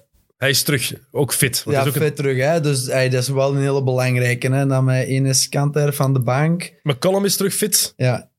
Ook belangrijk. Ja, Ja, maar dat zijn dingen die ja, erbij die is heel belangrijk. Je hebt ja. Carmelo Anthony daar nog rondlopen. Alleen Gary Trent Jr. Trouwens, het coolste daarvan was eigenlijk van die trade, dat wou ik nog zeggen. Ehm, Gary Trent Jr. is getrade in zijn derde seizoen na 41 matchen van Portland naar Toronto. Exact, drie, exact 23 jaar geleden, gisteren, is Gary Trent Sr., zijn pa, in zijn derde jaar, na 41 matchen, getrade van Portland naar Toronto. Ah, dat vind ik cool. Wauw. Ja. Dat vind ik cool. Toeval bestaat niet, hè. Nee, inderdaad. Dat is toch maf? Ja? Stel je voor dat Toele junior op het zoveel jaar later, exact hetzelfde moment van zijn carrière, van Gent naar Mechelen gaat. Je bent toch van Gent naar Mechelen gegaan, hè? Ja, ja, ja. Oké, ik was even aan het twijfelen. ik wou gewoon even te twijfelen. Er was toch niks meer tussen, hè? Nee, nee, nee. Dat zou toch fantastisch zou, zijn? Dat zou wel ja, maf zijn. Gaat er een keeper van maken, eigenlijk? Oh, dat zie van een miserie dat ik al meegemaakt. Een basketter dan. Eigenlijk, hè, geen eens even, ik heb dat al eens tegen jou gezegd. Ik zou liever hebben dat hij gaat basketten, want dan hoef ik niet buiten de kant te gaan staan. Dat is wat dat mijn ouders zeiden toen dat ze mij op sport stuurden. Maar ik denk... Maar zijn madam is een hele goede danseres, hè? Ik denk dat het ook nog een danser kan worden. Ja, ja, want hij heeft heel veel gevoel voor ritme al. Als er zo muziek zijn opstaan, dan is hij dan echt al zo op het ritme, zo eh, mee aan het bewegen en zo. Hm. Hij, mag Dansen, doen, en, wat- hij mag doen wat hij wil. dansen en basket is een goede hij combinatie. Eh, Mag, ook, niet, dat is al, ik vind het altijd straf als mensen dat zeggen. Hij mag doen wat hij wil. Wat als hij nu tegen u zegt... Papa, ik wil gaan veldrijden. Ja, dan Dat is om vijf uur s morgens moet jij meerijden met, met, de, met, de de hè? dat, is, dat is wel in de kou, hè? Ja, ja, ook al. Zo met de camper hij naar Tsjechië. echt- Als hij dat echt wil, maar dat, dat zit niet bij mij in de familie. dus dat gaat al niet... En nu is dat ook al zo een balkje geven en zo. Dus ja, dat, dat, dat wordt met de paplepel mee. Zaadjes zijn al Ik denk dat het, een, het gaat sowieso waarschijnlijk een balsport zijn. Dus ja... Echt, als uw klein dat tegen u zegt. Ik, vind, ik hou van veldrijden, maar om vijf uur s morgens zo vertrekken met een mobiloom, en dan de hele dag in de kou, in de regen te staan. Oh, respect voor die mensen die dat doen. Hè. Echt. Ja, maar dat zit er al in. Ey, bij die mensen en bij hun ouders daarvoor. Ey, Dus een familie uitstappen. Ja, van vijf uur s morgens tot... eh, Echt, ik, vind- ik heb er heel veel, heel veel respect voor. Ik zou het echt niet Weekendje kunnen. weg met de mobiloom. Ja, ja. Als ik een kleine zou hebben en zegt dat tegen dat mij. kost geld, hè. Het kost keihard geld ook nog, hè? Zeg dat tegen mij. Papa, ik wil gaan veldrijden. Oké, we gaan basketten. Ik wil gaan veldrijden. Oké, we gaan... Ik, altijd gewoon een andere sport zeggen. Oké, we... Oké, we gaan dat doen. Ja, ik wil gaan veld... Ja, Mijn goed. papa heeft dat ook zo gedaan met mij. Hè? Dus op een gegeven moment... eh, eh, ja, ik voetbalde dan, dus hij was al heel, heel blij. En ik denk... Ik denk... Kan voor, misschien voor heel veel kinderen spreken. Als Space Jam uitkwam, Mhm. ik denk dat heel veel kinderen zijn gaan basketten. En wat het grappige is, mijn papa was vroeger ook basketter. En eigenlijk had hij nog heel goed niveau, want hij was bij de nationale ploeg bij de jeugd en zo. En een goede point guard. En eh, ik zei tegen mijn papa, ik wil gaan basketten. En die zei, ah ja, wil je gaan basketten? Ik zeg, ja, ik wil dat wel doen. Hij zegt, ja, oké, is goed. Dan doe je dat maar. En, maar ik wist nog niks van basket. Ik, ik ken alleen maar van Space Jam. Dus ja, wat zie je? Shotten, dunken. Dus ik kom in die, in die ding, ik zie al naar die ring. Ik zeg, oh ja, dat gaat precies niet lukken. Echt- een kind, hè. Je zit in die film en je denkt, oh ja, ik ga dat ook doen en zo. Maar dan die regels ook, hè. dus hè, een lay-up 1-2. Hè. Ja. Ik wist dat niet, doek, doek, doek. Hè. Geloopt dan. Ja, nee, dat, tel- dat mag niet. Hè. Maar ik zat dan ook met een coach die dat ook nog niet goed uitlegde. En dan... Maar het grappige is, mijn pa wist alle regels. In plaats van mij even apart te nemen, je mocht dat doen en je mocht dat niet doen, zei gewoon niks. Maar die wou dat jij ging voetballen. Ja, die wilde dat ik ging voetballen. Waarom? Ja, gewoon. Is zelf een basketter geweest, een goede basketter geweest, en die wilde dat jij ging voetballen. Ja, maar ja, hij was dan ook keeper. Hè? Dus hij, die is dan later gaan voetballen en hij was dan ook keeper. En ja, eh, eh, ik denk dat hij vooral op het, eh, op het latere aspect keek van ja, met de, met de voetbal kunnen we een boterham verdienen en met een basket wordt dat moeilijk. Ja. Ik wou vroeger, als, toen ik klein was, voor ik ben beginnen basketten, wilde ik keeper worden. Ja. Mijn idool was Michel Predom. Ja. Toen ik heel klein was. Ja. Echt. Ik wou echt keeper worden. En toen, toen ben ik toch maar ineens gaan basketten. Geen idee waarom. Want als ik dat dan terugzie, want dan heb ik een kameraad leren kennen en dan in één keer merkte ik wel, ik vind die sport echt leuk. Ook voor te kijken en ook voor te doen. En ik ging dan ook vaak in het tussenseizoen wel eens basketten en zo. Niet dat ik dat kan, maar gevoel, ey, ik heb dat wel wat balgevoel, dus Ja, ja. dat lukt dan wel soms. Maar dan, ja, dan denk ik soms terug van, ja, had hij dan mij geholpen? Wat was er dan gebeurd? Ja. Want eh, als hij zo goed kan basketten, ja, dan had hij mij dat ook allemaal geleerd. Maar hij liet mij gewoon doen. En ik denk na drie of vier keer had ik zoiets van, ja, nee. Ook zo dat wisselen, hè. Bij mij, ik snapte dat niet. De, op de voetbal staat op veld en je speelt die wedstrijd en je wordt niet vervangen. Dus ja, ik speelde dan twee minuten en ik moest eraf. Als, ja, ik, omdat dat ik dat niet wist. teken. Ik wist dat niet. dus ik kwam eraf. Ik zat dan lang op de bank en dan nog eens twee minuten eraf. Terug lang op de bank, twee minuten en wedstrijd was gedaan. Dus ik dacht van, "Dee, wat, wat is dit voor eh, een sport? maar ja, als je dat niet weet als kind, ja, dan is dat wel heel... Jij wordt als kind vervangen na twee minuten? Jokken? Twee minuten, dat is wel Twee echt, minuten snelle, eh, snelle vervanging, hè? Dat is meestal Ja, ja, eh, lekker als je geblesseerd of zo. Slechte coach. Maar ik kende de regels niet. En ook zo, hoe dat, ik, ik kan me nog herinneren dat hij zegt van, ja, jij bent eh, dan... Die zei daar dierennamen Mm. tegen. Dus jij bent de giraf en jij bent de haas. En Ja. die was dat uit aan het leggen en ik dacht, eh, heb ik hier iets gemist? Heb ik hier een vergadering geweest? dus ja, dus na vijf keer eh, had ik zoiets van, ja, koud voor bekeken. En, Ja, dat snap ik. Ja, ik, ik snap, ja, ik snap het. Maar nee, pa. Ja, heel bizar. ik, heb daar, ik, heb daar, ik heb daar nooit niks van gezegd. En dan achteraf, maar die vertelt me dat later allemaal pas, als ik wat ouder ben. Hè. Ja, ik, ik speelde bij de basket. Ik zeg, ik geloof je niet, kom, shot hè, drie punten, losse zak. Ik zeg, nee, nee, nog eens, want dat is geluk. Zo eh, tien keren achter elkaar. Ik denk, dit kan toch niet in de 4 aan 7 tegen mij? Zeg, die, eh, die vervangingen zoals in een basket. Zou dat in het voetbal werken? Nee, Waarom niet? omdat, ja, dus op grotere afstand. Dus ik denk dat je dan nog veel minder impact eh, kunt hebben. Ik heb dat wel gezegd dat wij tegen jou ook van dat wij meer netto-tijd moeten spelen. Dus als Ja. de, het spel stopstaat, dat wij ook moeten stoppen. Dat Want mensen in de weken was er iets met Lei. Die zei dat van Moeskroen, ja. Die hebben heel veel tijd ge, geroofd hè, door het spel stil te leggen of fouten. En dan effectieve speeltijd was dan effectief 50 minuten van de 90. Dus je verliest gewoon 40 minuten. Ja. Dan, dat is gigantisch. Hè. Op 40 minuten kun je veel doen. Hè. ja. En, We hebben het eh, al met Brecht inderdaad eens over gehad. De eerste keer dat wij een podcast als, hebben eh, opgenomen. en dat was mij opgevallen bij een trainer die dus oh, fysieke training, effectieve speeltijd. eh, dus als we stoppen, als, je, als de bal stil ligt of er is fout, stopt de tijd.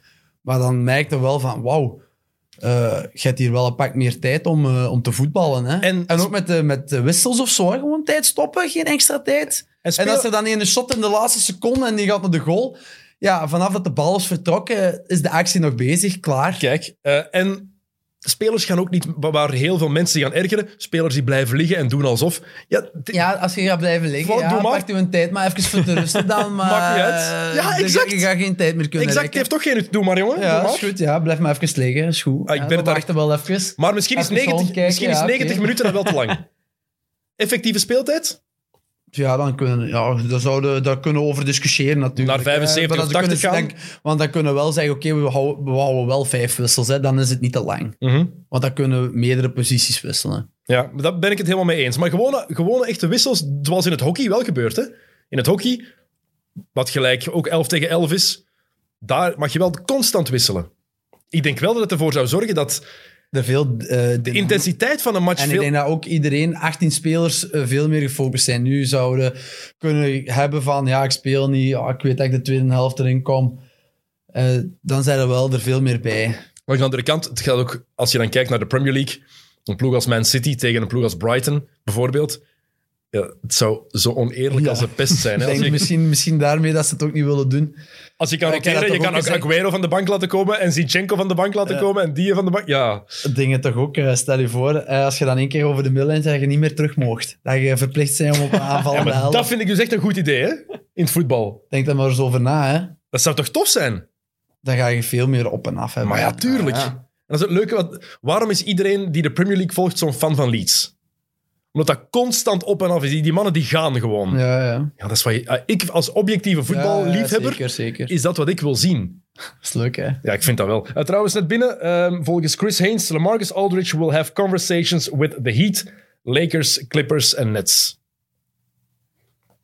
Dus Clippers en Nets komen er ook nog bij voor eh, Aldridge.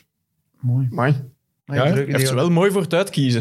Het zijn wel vier topclubs, hè. Dat is wat Janik net zei, als je kan kiezen tussen in LA wonen, of in Brooklyn gaan wonen, of in Miami gaan wonen. Iwiwa weg. Maar in Miami moet je geen, in Miami moet je geen state taxes betalen. Ja, dan is het heel snel gekozen. Als je puur kijkt naar het geld dan, ja, dan moet je gewoon eh, naar Miami gaan. Eh, Florida of Texas Ja. zijn de twee staten waar je geen, eh, geen state taxes moet betalen. ja, als hij dat dan toch al gewend is van in Texas. Hij komt, ja, inderdaad, maar hij, heeft daar ook college gespeeld bij Texas, denk ik. En dat weet ik niet. Ja, hij heeft co- college bij Texas gespeeld. Ah, dus. Ehm, goed, trades. Wat is er nog? Ik heb er nog één opgeschreven, denk ik. Ja.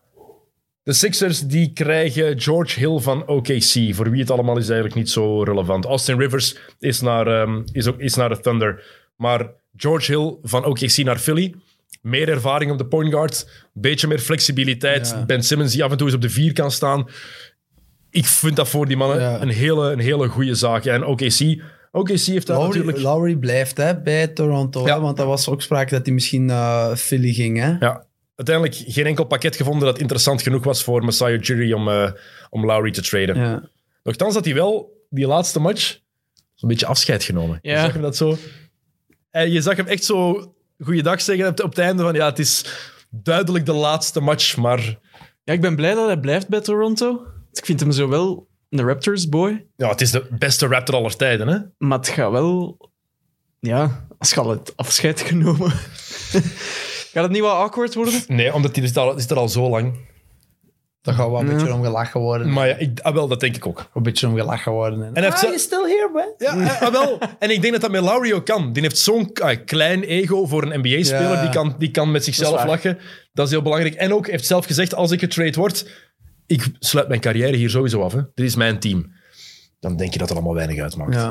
Maar ik vind het wel jammer voor hem, tenminste. Want er was ook sprake van dat de Lakers voor hem zouden gaan. ja, dat heb ik ook Oeh, hey, dat zou, dan is het helemaal gedaan. Hè? Als LeBron en AD fit geraken, want dat is ook wel belangrijk. Maar als Lowry daarbij is, Ja, hey, dat, wie hadden ze moeten opgeven? Ze hadden wel Schreuder en ja eh, wacht. Kent- Schreuder en... en- Kentavious Caldwell Pope moeten opgeven en Ja. Horton Tucker. Oké, maar Nee, ja. Tucker, nee, Tucker ging Om het, ze financieel te, om het financieel te kunnen doen, Ah, oké. hadden ze die waarschijnlijk daar ook bij moeten doen. want ik had dat dan, want dat was in die podcast van Skip, eh, Ja. eh, dat ze dat zeiden. Maar ik had dan verstaan dat ze Tuck er sowieso niet wouden bij. Nee, ze wilden dat niet, maar ik denk om de cijfers helemaal te doen kloppen en om het interessant genoeg te Dat is maken. eigenlijk bizar, want eigenlijk die Tuck, van wat komt die? En Tweede jaar nog maar, hè? Ja, en eh, ik heb die eigenlijk nog niet zoveel, eh, zoveel zien spelen. Playoffs vorig jaar was hij echt... Als hij goed was, was hij ook echt heel goed. En verdient anderhalf miljoen per jaar. Ja. Dus dat is, nog, dat is- een koopje nog altijd. Hè. Maar Lowry bij de Lakers had ik wel zien gebeuren. En ik denk, zo bij Philly ook, ik denk dat Lowry bij elke ploeg een gigantische impact Ja, had ja. gehad. Maar nu bij Toronto, ja. En Toronto ook. Ik, ik vraag me echt af wat die ploeg, wat die nog willen dit jaar. Hebben net gewonnen nadat ze negen matchen op rij verloren hadden, of tien op rij verloren hadden. Waar gaan die naartoe? Ik, ik voel, ik, ik ben zo die feeling met die ploeg een beetje kwijt. Die, eh, die, dat is zo bijvoorbeeld... eh, die hebben nu een ring waar dat ze dan eh, een hele tijd hebben achtergezocht en nu is zo wat decompressie misschien. eh. Ja, Kawhi, Kawhi was weg, hè, natuurlijk. ja, hè. ja, dat is natuurlijk ook een heel grote impact. Hè? Maar ik bedoel, ja, zoals je zegt, je zet de feeling een beetje kwijt, eh, het vuur zo. Hè? Ja. Geïnvesteerd in Van Vliet. Nu Powell weg, die goed was. Ik denk wel Gary Trent Jr. daar. Goeie zet, zie ik wel werken. Ehm, nog een paar andere dingen. Draymond Green. Hij weet de uitspraak van het jaar. Ja. Hij is de beste verdediger Al, ja, hey, stop, aller tijden. stop ermee. Hè. Beste verdediger? Ben ik het mee eens. Ja. Tenminste, in van de laatste tien jaar samen met Kawhi, aller tijden. Nooit. Nooit. Maar is dat niet meer iets dat hij gewoon zegt om zichzelf ook meer Ja, dat die vertrouwen heeft te een heel groot ego. die heeft een groot ego. Hij moet het even zelf strelen. Maar denk je niet dat, dat, ook, dat hij dat ook zegt om zichzelf te motiveren? Ik denk dat dat daar ook bij hoort. Dat dat niet alleen is van... Ja, dat heeft inderdaad een gigantisch ego. Dat is zo. Dat weten we allemaal. Maar dat het ook is om zichzelf die bevestiging zo nog wat meer te geven, denk ik. Ja, ik vind dat een beetje arrogant. Ay, arrogant. Ja, niet arrogant is misschien verkeerd, maar zo... Heel kort door de bocht. Ja, zo... Ja, oké. eh, ze hebben de finale verloren omdat ik dan ben uitgesloten. En eh, ik heb... eh, maar ja, ik vind als je de beste verdediger zet, dan moet je het ook gewoon elk jaar bewijzen. En ja, hij heeft een heel groot uh, basket IQ. Hè. Daar kan niemand niet omheen. Hè. Maar Het is een van de beste verdedigers ooit, hè? ja, Eén van de. Want als je dan nadenkt... Ooit, Bill Russell ja. heeft met zijn defense de Celtics naar 11 titels in 13 jaar geleid. Elf, ook al, ja, het was jaren 60 en 50, I know. 11 titels in 13 jaar. Zelfs een competitie van maar 14, 16 ploegen. Hallo Jupiler Pro League. Geen enkele ploeg met 11 titels in 13 jaar. Allee, het is gewoon... Onmogelijk. Dat is waanzinnig. Ja, ja. Dat is waanzinnig. Ehm, latere jaren. Scottie Pippen. Gary Payton. Ja. Ben Wallace. Maar die Kemba Mutombo. Maar een paar namen die we noemen van... Ja, ja. En, we kunnen, en ik denk dat we nog zo 15 of 20 kunnen opnoemen die daar ook wel bij horen. Ja. En dan... Ja. zo, zeg je zoiets. Maar dat is... Maar dat is hij ook. Hè. Ah wel, Hij- voilà, dank u. voor een stuk komt hij daar ook mee weg, omdat iedereen Draymond ook wel kent van, ja, die durft al zo van die... Grote mond, hè. Ja, ja. Ja. Ik vind dat ook... En dat is een heerlijke trash talker, hè. Die heeft er echt scheid aan. Die, do- die doet mij denken aan bij mij, bij iemand in de ploeg, eh, Lucas Beker. Die kan ook een stuk trash talken, manneke. Wauw. Ik wil voorbeelden. ja, ja, als je zoiets zegt... Ja, bijvoorbeeld... Dat is heel, heel grappig, hè. Dus bijvoorbeeld, we, we, we komen op en iedereen eh even op de lijn. Eh, iedereen gaat naar, naar zijn positie. Die gaat naar de lijnrechter en die zegt letterlijk tegen de lijnrechter... Trek je het niet aan als ik tegen je roep, want zelfs gaat die klik om en eh, dan begin ik je voor alles uit te scheiden. En op een gegeven moment, eh, die vlaagt verkeerd. hey, blinde, hoe zit het, jongen? Stel dat je kankerleier. maar dan toch ook tegen, tegen tegenstanders. Ja, ja. Als bijvoorbeeld eh, deze seizoen er een file-off shot met links. Ja, laat maar trappen met zijn linker. Dat is toch alleen maar om op de bus te stappen. maar echt, in een leegstadion hoort dat zo hard, hè. Die gast is waanzinnig. Ook bijvoorbeeld bij mij ook, hè, gewoon tegen mij, hè. Eh, tegen Leuven. eh Steven Schijvers trapt. Pak die bal klem. En ik pak die klem. En ik wist, die gaat nu iets zeggen. Ja, eindelijk pak je zijn balklem, jongen. zo, maar heel de tijd. Heel de, ook tegen de bank van de tegenstanders en zo. Hè, constant. love Dat it. is goed, maar dat is wel grappige trash talk. Ik heb een nieuwe lievelingsspeler. Ja? Ik heb een hij nieuwe lievelingsspeler. Ook op training, in de kleedkamer, heel de dagen. Ook bijvoorbeeld nu ook, we, we, gingen samen naar de auto.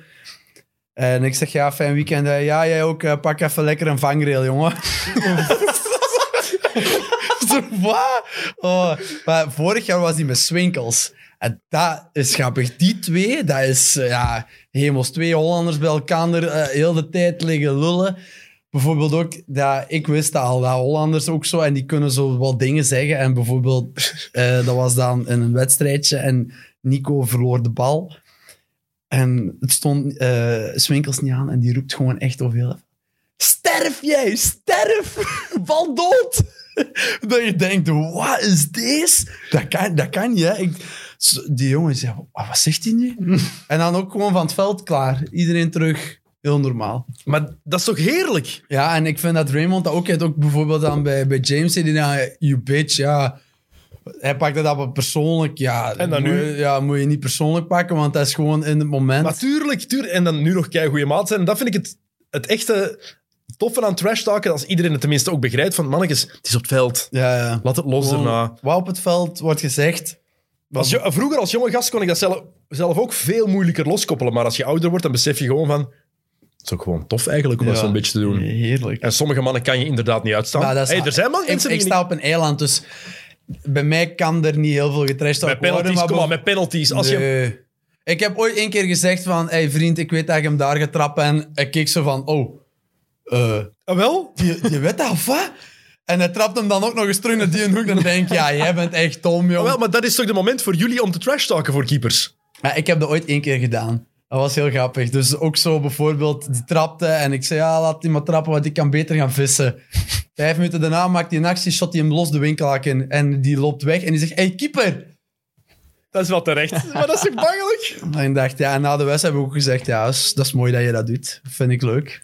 Dat, dat, zo, dat hoort erbij. Dat vind ik... Voilà. En ik vind het ook mooi dat je dat dan herkent. Want er zijn heel veel mensen die dan na de match terug gaan uitpakken. "Hey, wat is dat? Maat, kom aan. Ja, maar Bijker heeft dat bijvoorbeeld nu ook tegen Leuven. Op, eh, die had al ruzie met die spits al voor de wedstrijd van de vorige wedstrijd. Die, die spits kon het niet loslaten. Op een gegeven moment vliegt die negen er ook tegen de grond. En dan roept hij zo van, ja, eh, laat die maar liggen. Die, die, die kut, eh, kut Fransman. En dan zo, maar echt, ja, voor die gewoon zo boos te maken. En dan op een gegeven moment zit die Fransman zo van, ja, ik ben echt een aardige jongen. Dat is echt een klootzak. Ik je zelfs bij 1P. En na de wedstrijd ging gewoon direct naar Bijker. Hè. Ging erbij staan. Hè. Ja, gaan we nu praten? Hè? Gaan we nu gaan? En ik moest hem echt meepakken. Bijker zegt, ja, kom jongen, wij gaan rustig naar binnen. Niks aan de hand. Oh, dat is toch heerlijk? Ja. Ja. Dus dat dat, bij dat gevoel heb ik bij Draymond ook. ja. Ik heb heel lang zoiets gehad van, oh, wat een kutgast. Maar hij, nu vind dat wel...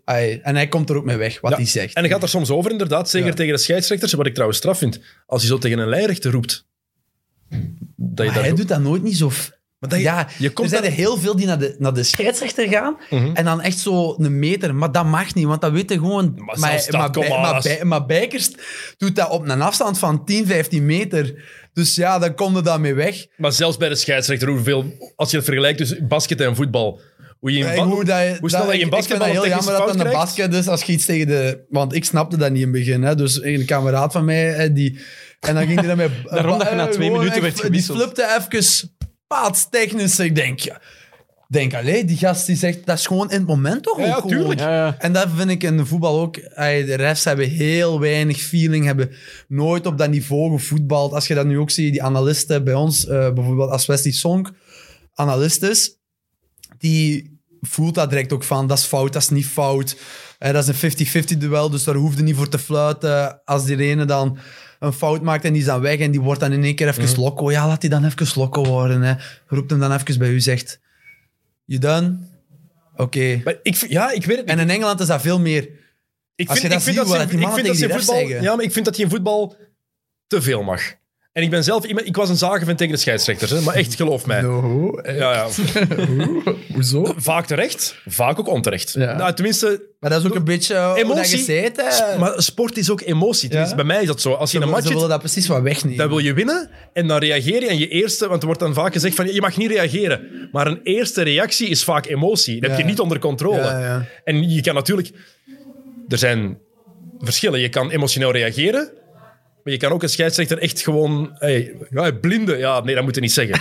Bijvoorbeeld. En dat is niet- nog wel oké. ja, dat is, ja, oh, in bas... Het is straks ook Moet in een basket niet zeggen, hè? Nee, We hadden dan het. twee lijnrechters. Ja, het waren niet de type lijnrechters die je zou zien op, eh, op tweede klasniveau, op eerste klasniveau. Dus eh, je kunt er al iets bij voorstellen. Mhm. En elke diepe bal vlagde hij gewoon omdat hij niet wilde meelopen. dus dat was echt drie, vier keer dat er gewoon geen offside was. En dan na de wedstrijd eh, ben ik zo, ja, eh, heeft iemand een zuurstofvest bij voor die man, want eh, het gaat niet meer zo goed. Dus ja, snapte dat zo wel. Oh, want in de basketbal, tenminste in België, tot een half uur na het afluiten mag je niks tegen de scheidsrechter zeggen of je kan nog altijd een, een boete krijgen of een schorsing krijgen. Wauw. Ja, maar je mag iets zeggen, maar niks Ja, te... dan is dat echt bij ons in de voetbal mogen echt superveel. hè. Ah, wel? Soms Als ze bij naar de kleedkamer lopen, is dat nog volle bak discussie in die catacomben en zo. Ze laten dan een stuk zien, maar meestal is er dan nog een andere gang. Ja, dan wordt er soms wel... eh, Ja, ik heb ooit al geweten dat er sommigen gewoon echt binnen gingen, hè, die gewoon echt de ref wilden afmaken. Ik heb hè. ooit ik, een oude ploegmaat van mij, ik ga geen namen noemen, als hij zou luisteren, hij weet wie het is. heeft ook na een match die we onterecht verloren hadden, op Westmal. Ja. Daarom, ik, daarom dat ik het zeg, Westmal, Ben omdat, je omdat jij van de Kempen komt, dat, jij, dat, dat, je, dat je het weet. Ehm, tegen de scheidsrechter gezegd... Ik slag ze niet alle tanden uit uw bek. Wat, hè? vier weken schorsing. Vier weken. Ja. Voor, maar nee, ik Pas denk... op nu, maar Dat als- is er nu misschien ook wel een een ver- nee, maar ik wil als je zeggen, ik denk niet als dat je in voetbal- zou doen, krijg je ook een kaart en dan is het ook gewoon twee, drie weken schorsing en dat komt in de verslagen. En... Ga je daar ook weken schorsing voor krijgen? Zeker, Ja? Oké. Dat- zeker. dat wou- dat- daarom dat ik het Zeker, aanhaalde. Omdat ik dat verschil zeker. eigenlijk wel Ja, interessant Van vind. Aken heeft ook wel over het laatst toch Ja, ja. schorsing gekregen En voor dat, nog dat was ook... Want ik ken Hans heel goed. En Ja. Hans is ook een zagenman. Hij mag dat ook weten, want eh, hij had dat toen aan Lommel ook al. en eh, een hele toffe jongen. En Zagen maar op het veld. op het veld. Voilà. En, Nuance is eh, belangrijk. En dan, ik ken Hans en die, ik 100% dat hij dat nooit wilde doen. Dat is zo'n brave jongen, die zou niemand kwaad willen doen of niemand pijn willen doen. En die is te laat op dat moment. Mhm. En ik vond dat ook geen rode kaart. En dan krijgt hij die rode kaart onder zijn neus. En dan is dat gewoon puur emotie. En dan zegt hij gewoon paljas. En dan vind ik dat ook fout dat de perceptie wordt gegeven van... eh, wij zijn voorbe- eh, voorbeeldfunctie, Nee, wij mogen niet, niks. wij. Nee, nee, nee. Hij. Ja, Omdat hij de gouden schoen is. Want het werd niet veralgemeend. hè. Het ging echt over Hans ja, van Aken maar dan, ja, dan vind ik dat nog... Je wel, maar ik ben een mens. ey. Absoluut. Dat is, dat is de eerste emotie die je denkt, dat kan niet. En dat is een echte winnaar. Hè? Dus bij hem gaat dat er niet in.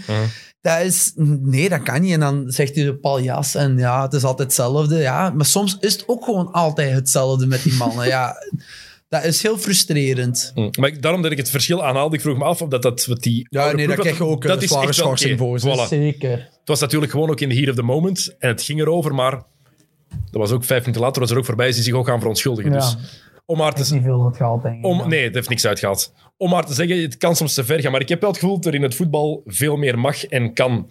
NBA, dat is toch iets anders. NBA Ja. in Europa, En ik vind ik ook dubbele, dubbele standaard, hè? Een NBA, hè? Bij dubbele sommige- standaard. Bij sommige spelers, hè? De ene mag dat zeggen, de andere mag dat niet zeggen. Ook met fouten en zo, hè? Dat ik denk van, hé, dat is toch een heel duidelijke offensive foul. Ja, nee, omdat het een sterspeler is, mag die dat wel. kijk naar LeBron. Dat hoor ik echt... Nee. Pak een ander voorbeeld. Nee, het is zo. Oh. Kijk, ik, ik, ik, ik, ging het nog ineens over aanvallende fouten hebben. Ik ging het over loopfouten hebben. Ja, ja, ja. LeBron, James Harden, Carmelo Anthony. Dus dat zijn mannen die, als je kijkt hoeveel loopfouten dat die maken in een match. ja. En dan ook kwaad zijn als ze niet tegengefloten kregen. Dat, dat, dat je denkt van, mannen, maar, jullie weten toch goed genoeg? Maar er is inderdaad een dubbele standaard. Ja. En met wat je tegen een scheidsrechter mag zeggen, ook helemaal. Moeten jullie trouwens in het voetbal, want ik weet in de NBA is het heel belangrijk dat je de scheidsrechters met hun naam aanspreekt, met hun voornaam. Eh, Tenminste, de refs daar vinden dat een te- hebben dat al in interviews gezegd, een teken van respect. Als je onze naam kent, dan laat je zien dat je weet wie we zijn, dat je dat even opgezocht hebt. En, dag Sam. bedankt, hè. Dat moet niet eindeloos duren, hè. Wauw. Begin maar aan uw weekend, jongen. Dus Sam Kerkhoffs die roept van beneden dat het niet eindeloos moet duren. Hoe laat, lang was de laatste aflevering van hem? Eh, veel te lang. Twee en drie lang. kwartier, denk ik, hè? We hebben de, de batterij van de camera's drie keer moeten veranderen, bij wijze van spreken. Yes. Ah, Oké, goed. Ja, niet te lang meer dan. Ehm, maar het is wat trash talk. Ik, ik ben fan. Echt. Ja, ik, ben, ik vind dat fantastisch. En tegen de scheidsrechter, ik snap ook soms wel... is- ja, wij zeggen... Ja, ik zeg meest- meestal gewoon scheids, omdat ik dan zo... Want ja, bijvoorbeeld... Omdat dat je die ook heel grappig. En mijn assistent moest daar zo hard om lachen. Dus ja, Vissers en Mechelen, dat gaat niet altijd heel goed samen. Hè. Blijkbaar is Vissers dan ook een, een beerschot van wat er dan wordt gezegd, maar dat is waarschijnlijk niet. En we spelen tegen Anderlecht, we staan aan de catacombe. En die komt buiten, ik zie die en ik, begin gewoon, ik zie het gewoon in mijn lach. Ik begin die... Dus echt, en mijn assistent stond achter mij en, en Vissers zo... Waarom lach jij nu? En dan ik dan ook nog zo een, met een stomme uitleg. Ja, als ik jou zie, dan moet ik lachen. en ik draai me om en ik zie mijn assistent. En die denkt, shit, die gaat een kaart krijgen. Hè? Wat zegt hij nu? ik zeg, jou, je mocht dat oppakken hoe dat je dat wilt. Hè? Ik bedoel dat goed. Hè? Dat is, dat is toch proberen ze nog wat, wat, goed te, wat goed te maken. En wat heb je gekregen? Niks. Niks. Hij zei, ja, Ja, nee, ik, zal, terecht ik toch. zal het gewoon oppakken, ze hem dan. Oké, hey, maar dat is al sportief. Echt? Ik, Ik, ik want ik zei dat en ik denk... Janik, wat zeg je nu, jong? ik draai me om en, en de assistent die moest zo hard lachen. Die zegt van, ja, wat is dit? En dat is heel de kleedkamer rond geweest. En die zegt van, ja, f- en ja, de trein is ook van, Janik, eh moet wel mee opletten. Ik vind het heel opvallend, gewoon dat verschil tussen basketbal en voetbal. Zeker Europees basketbal en Europees voetbal. Want NBA mag je altijd iets meer zeggen. Langs de andere kant, hoeveel dat ik zelf ook gezaagd heb op scheidsrechters, het is de meest ondankbare job die er bestaat. hè. Ja, ja. Keeper en scheidsrechter. De twee meest ondankbare jobs die er bestaan, denk ik. Je kan, als Want je ik het goed heb, doet... de- ik heb een keer moeten fluiten, een oefenwedstrijd, zo tof, onderling. Hè? Eh, gewoon Gent tegen Gent, 11 tegen Ja. 11. En ik was dan over, ik kwam juist het bestuur, dus ik moest dat doen. Hey, dat is zo moeilijk. Maar dat is ook niet tof. zo moeilijk. Wow. Er wordt op u gezaagd. Ja, eigenlijk zelfs moeten door dat, uw eigenlijk eigen moeten dat filteren en eigenlijk moeten dat gewoon terugcounteren. In Nederland wordt dat wel gedaan. Hè? Dus bijvoorbeeld iemand zegt van, hey Ref, jij bent zeg, ja, kan ik toch niet aan doen dat jij geen bal tegen kunt shotten? Ja, Eh, eh, eh, ja gewoon klaar. Ja. Eh, Oké, verder voetballen. Ja, ik vind het... Ja, maar het is... Zo, dat, maar dat kunnen de refs Maar niet. het is een ondankbare job, dat blijft zo. Ja. En dan kunnen de refs hier ook nemen dat Frank de Bleker, dat hij die, dat departement leidt, dat dat om, daar moet je niet op reageren, want ik wil jou niet in de problemen brengen. Maar oh, dat is een lachertje. Gaat daarbij houden. Ehm, altijd de handje boven het hoofd van die mannen houden. Als je, als je als keeper iets verkeerd doet, word je vervangen door een andere keeper na een, bepaalde, een bepaald moment. Je kan geen tien blunders doen in één seizoen, of de tweede keeper komt erin. Scheidsrechters mogen heel vaak heel veel fouten maken in het voetbal, in mijn ogen, als hoe ik er van op een heel grote afstand naartoe kijk. En dat wordt altijd go- goed gepraat, Ja. in mijn ogen. In Belgisch basketbal is dat niet het geval, dus ik heb het even alleen over voetbal. Maar dat is hoe ik het interpreteer. Het is geen aanval op niemand, dus neem dat alsjeblieft niet eh, persoonlijk op. Ik ga jou er niet op laten, laten reageren. Jij moet nog voetballen de komende weken en Moet jaren. overeenkomen. Voilà. Ehm, nog één NBA-ding waar ik het heel even over wou hebben. Het is back in the day, maar het is één interessant feit. Eh, Elgin Baylor is overleden afgelopen week. Elgin Baylor was een legende van de Lakers in de jaren 60 en 70 en 50 zelfs. Ehm, dat is zo de eerste moderne vleugelspeler. Hij is zo de eerste gast die ja, de, de forwards, small forwards en shooting guards die we nu zien. Elgin Baylor was daar het prototype van. Ah. Hij was zo de eerste. Maar een hele coole stat daarvan gelezen. In 1961 heeft hij maar 48 matchen gespeeld van de 82. Omdat hij in het leger zat. Ah, ja, ja. Hij speelde alleen. Dus dat is die, die ene die zo goed kan shotten. ook, O- hè? onder andere Ja, was ja. mod- zo, zo veelzijdig. Maar 48 matchen omdat hij in het leger zat en hij speelde alleen in het weekend de matchen. In het leger zijn gemiddeldes 39 punten per match, 19 rebounds per match. Wauw. Dat is toch de coolste stat aller tijden? Ah, Dat is toch fantastisch? Ja, dat is graaf. En ook, zo was de NBA dus in begin jaren 60. Als je werd opgeroepen door het leger, Moest je gaan. dan moest je naar het leger. dat kan je, maar dat kan je je nu toch niet meer voorstellen? Ja, ik wel. Echt? Eh, ja, omdat wij in Gent een paar jongens hadden van Israël en daar is dat verplicht. Je moet dat gedaan hebben. En als je dan prof zei, moet je dat dan doen in je tussenseizoen. Dus wij hadden twee jongens of drie jongens die dat moesten doen in het tussenseizoen. Dus die hadden geen tussenseizoen. Dus die jongens die moesten dan eh, ja, naar het leger in het tussenseizoen, drie, vier weken. Damn. Eh, dingen, en, die hebben, en gehad, verspreiden, eh, verspreiden over bepaalde... Dus daarom dat ook heel veel Israëlische voetballers zo lang daar blijven, omdat ze eerst die legerdienst moeten doen en dan pas... Maar meestal is het dan al voor sommigen al gepasseerd. Wat eh Jocke net zegt, Heung-Min Son heeft daar ook moeten doen een paar jaar geleden. Ja, Ja, die Zuid-Korea. er nog vanaf komen als hem dan eh, een bepaald toernooi won en dan Ja, had maar hij heeft niet dat- gewonnen. Wel, hij heeft, het, heeft het wel gewonnen, Ja, niet? Maar daarvoor had hij dan Ja. ook, eh, moest hij de kwartfinale of de halffinale bereiken. En die had dan net niet de kwartfinale. En die was een traan omdat hij dacht: fuck, ik moet het leger. En dan toch nog de Asia, de Asia Eh, Ja, Cup gewonnen, denk ik. Had hij dan gewonnen. En dan eh, moest hij dan niet alles meer doen. Maar ja, ja, die had dat dan verteld tegen mij. Dat is, Maar stel je voor... je dat- moest dan niet heel veel doen, maar ja, je moet daar wel zijn. Je kunt niet op vakantie gaan, je kunt niet... eh, in begin- dus die had dan in plaats van vier weken, zes weken. Want dan kwam hij daarvan terug en dan mocht hij nog een week of twee weken nog op vakantie maar in begin jaren 60 Maar ja, toen was vind ik toch, vind ik, nee, vind ik toch straf. Ik denk dat het toen wel, zeker in de States, Ja, wel die wat had niet, eh, meer moest. Wat, Tourette? Wie? Die? Elgin Baylor? Nee, dat was, Nee, dat was eh, een andere, hè? Abdul Raouf had Ja. eh, dat Tourette, ja. Ehm, nu over dat offseason praat. Ehm, er wordt de hele tijd gezegd, NBA 71 matchen, veel te kort. Natuurlijk, de opeenvolging van matchen dat is helemaal anders dan in voetbal het geval is. Maar ik denk dat jij wel zou tekenen voor een tussenseizoen van 71 matchen. Want ik vind het altijd heel straf. Die hebben off-season, hebben die twee of drie maanden, hè, die mannen. Hè? Nee, meer. Normaal op ze van... Als je de playoffs... Als je de finals haalt, heb je van half juni tot begin oktober vrij. Als je de playoffs niet haalt, heb je van half april tot begin oktober vrij. Hè? Dat is vijf maanden. Dat is wel heel veel, maar oké. Eh, dat, dat was mij in de week ook opgevallen. En dat is dan België dan. Ehm, dat snap ik niet. Want heel veel voetballers begrijpen dat niet. Alle buitenlandse competities hebben bijna een maand verlof. Of Mhm. meer dan een maand. Anderhalve maand, denk ik. Wij drie weken. Jullie beginnen volgend seizoen al. 18, nee, eh, 23 juli. Weet je wat er die dag begint? Die dag is het de openingsceremonie van de Olympische Spelen. Dus jullie seizoen begint terwijl de Spelen nog moeten beginnen. Ja. Als je logisch nadenkt als competitie, denk ik, voor kijkcijfers ook, wacht tot na de Spelen. Want de mensen willen de Olympische Spelen Niet. Niemand, ah, ik snap dat ook niet. Ja, ik, eh, dus ja, pas op, hangt er wel vanaf. Als je bij de eerste acht zei, heb je drie weken. Of, eh, maar als je nu er niet bij bent bij de eerste acht, dan is het al eh, half april al gedaan. Dus dan hebben we wel, Ja. dan hebben we wel langer. Maar ja, je wilt bij die eerste acht zijn. Want Tuurlijk. anders eh, is het ook gewoon een heel kort, ay, niet, niet kort seizoen geweest, maar ik bedoel, ay, dan, je- dan is het te lang. Snap ook- en Er ook- zit zo, het is anders te lang en te kort. Ay, er zit zo geen tussendingen. En ook die eerste acht, die gaan ook Europees spelen. Dus die gaan ook het, het langste, het, tenminste het zwaarste seizoen hebben als je kijkt naar belasting. Ja, ook gewoon, eh, je hebt dan maar drie weken eh, en dan begint het. En dan eigenlijk in je halverwege je voorbereiding moet je al eh, wedstrijden Europees gaan spelen om Europees te halen. Mhm. Dus ja, dat eigenlijk gewoon eind augustus beginnen, klaar.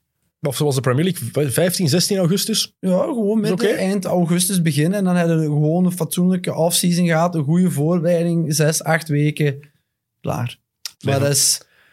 Ja, ik, ja dat, maar dat is al langs, hè. Dat wij maar zo drie, Altijd we- al drie, zo drie geweest. weken of vier Ja. weken hebben in België. En alle andere competities starten later dan zo. Ze hebben meestal ook vroeger gedaan dan zo. Maar- en hebben meer vakantie als Maar daarom dat ik het inter- interessant vind om het even daarover te hebben, omdat in de NBA nu constant wordt gezegd, de ploegen die de finals gehaald hebben, hebben 71 dagen. En dat is veel te kort. Ja, ik weet het, de opeenvolging is helemaal anders met het reizen. Je moet veel verder reizen natuurlijk, ook in de States. Dat is compleet een andere belasting. Maar 71 dagen, ik denk dat er heel wat voetballers zijn die daarvoor zouden tekenen. Denk ik dan. Nu ook. Ik vind offseason heel belangrijk. Ja, zeker nu na je blessure. Dus eh, ja, voor mij is dat... Oké, nu met corona, ja, je kunt toch niet naar het buitenland gaan. Of je moet eh, twee weken in quarantaine zitten. Dus ja, ik moet al... Ik kan al eigenlijk al zeggen...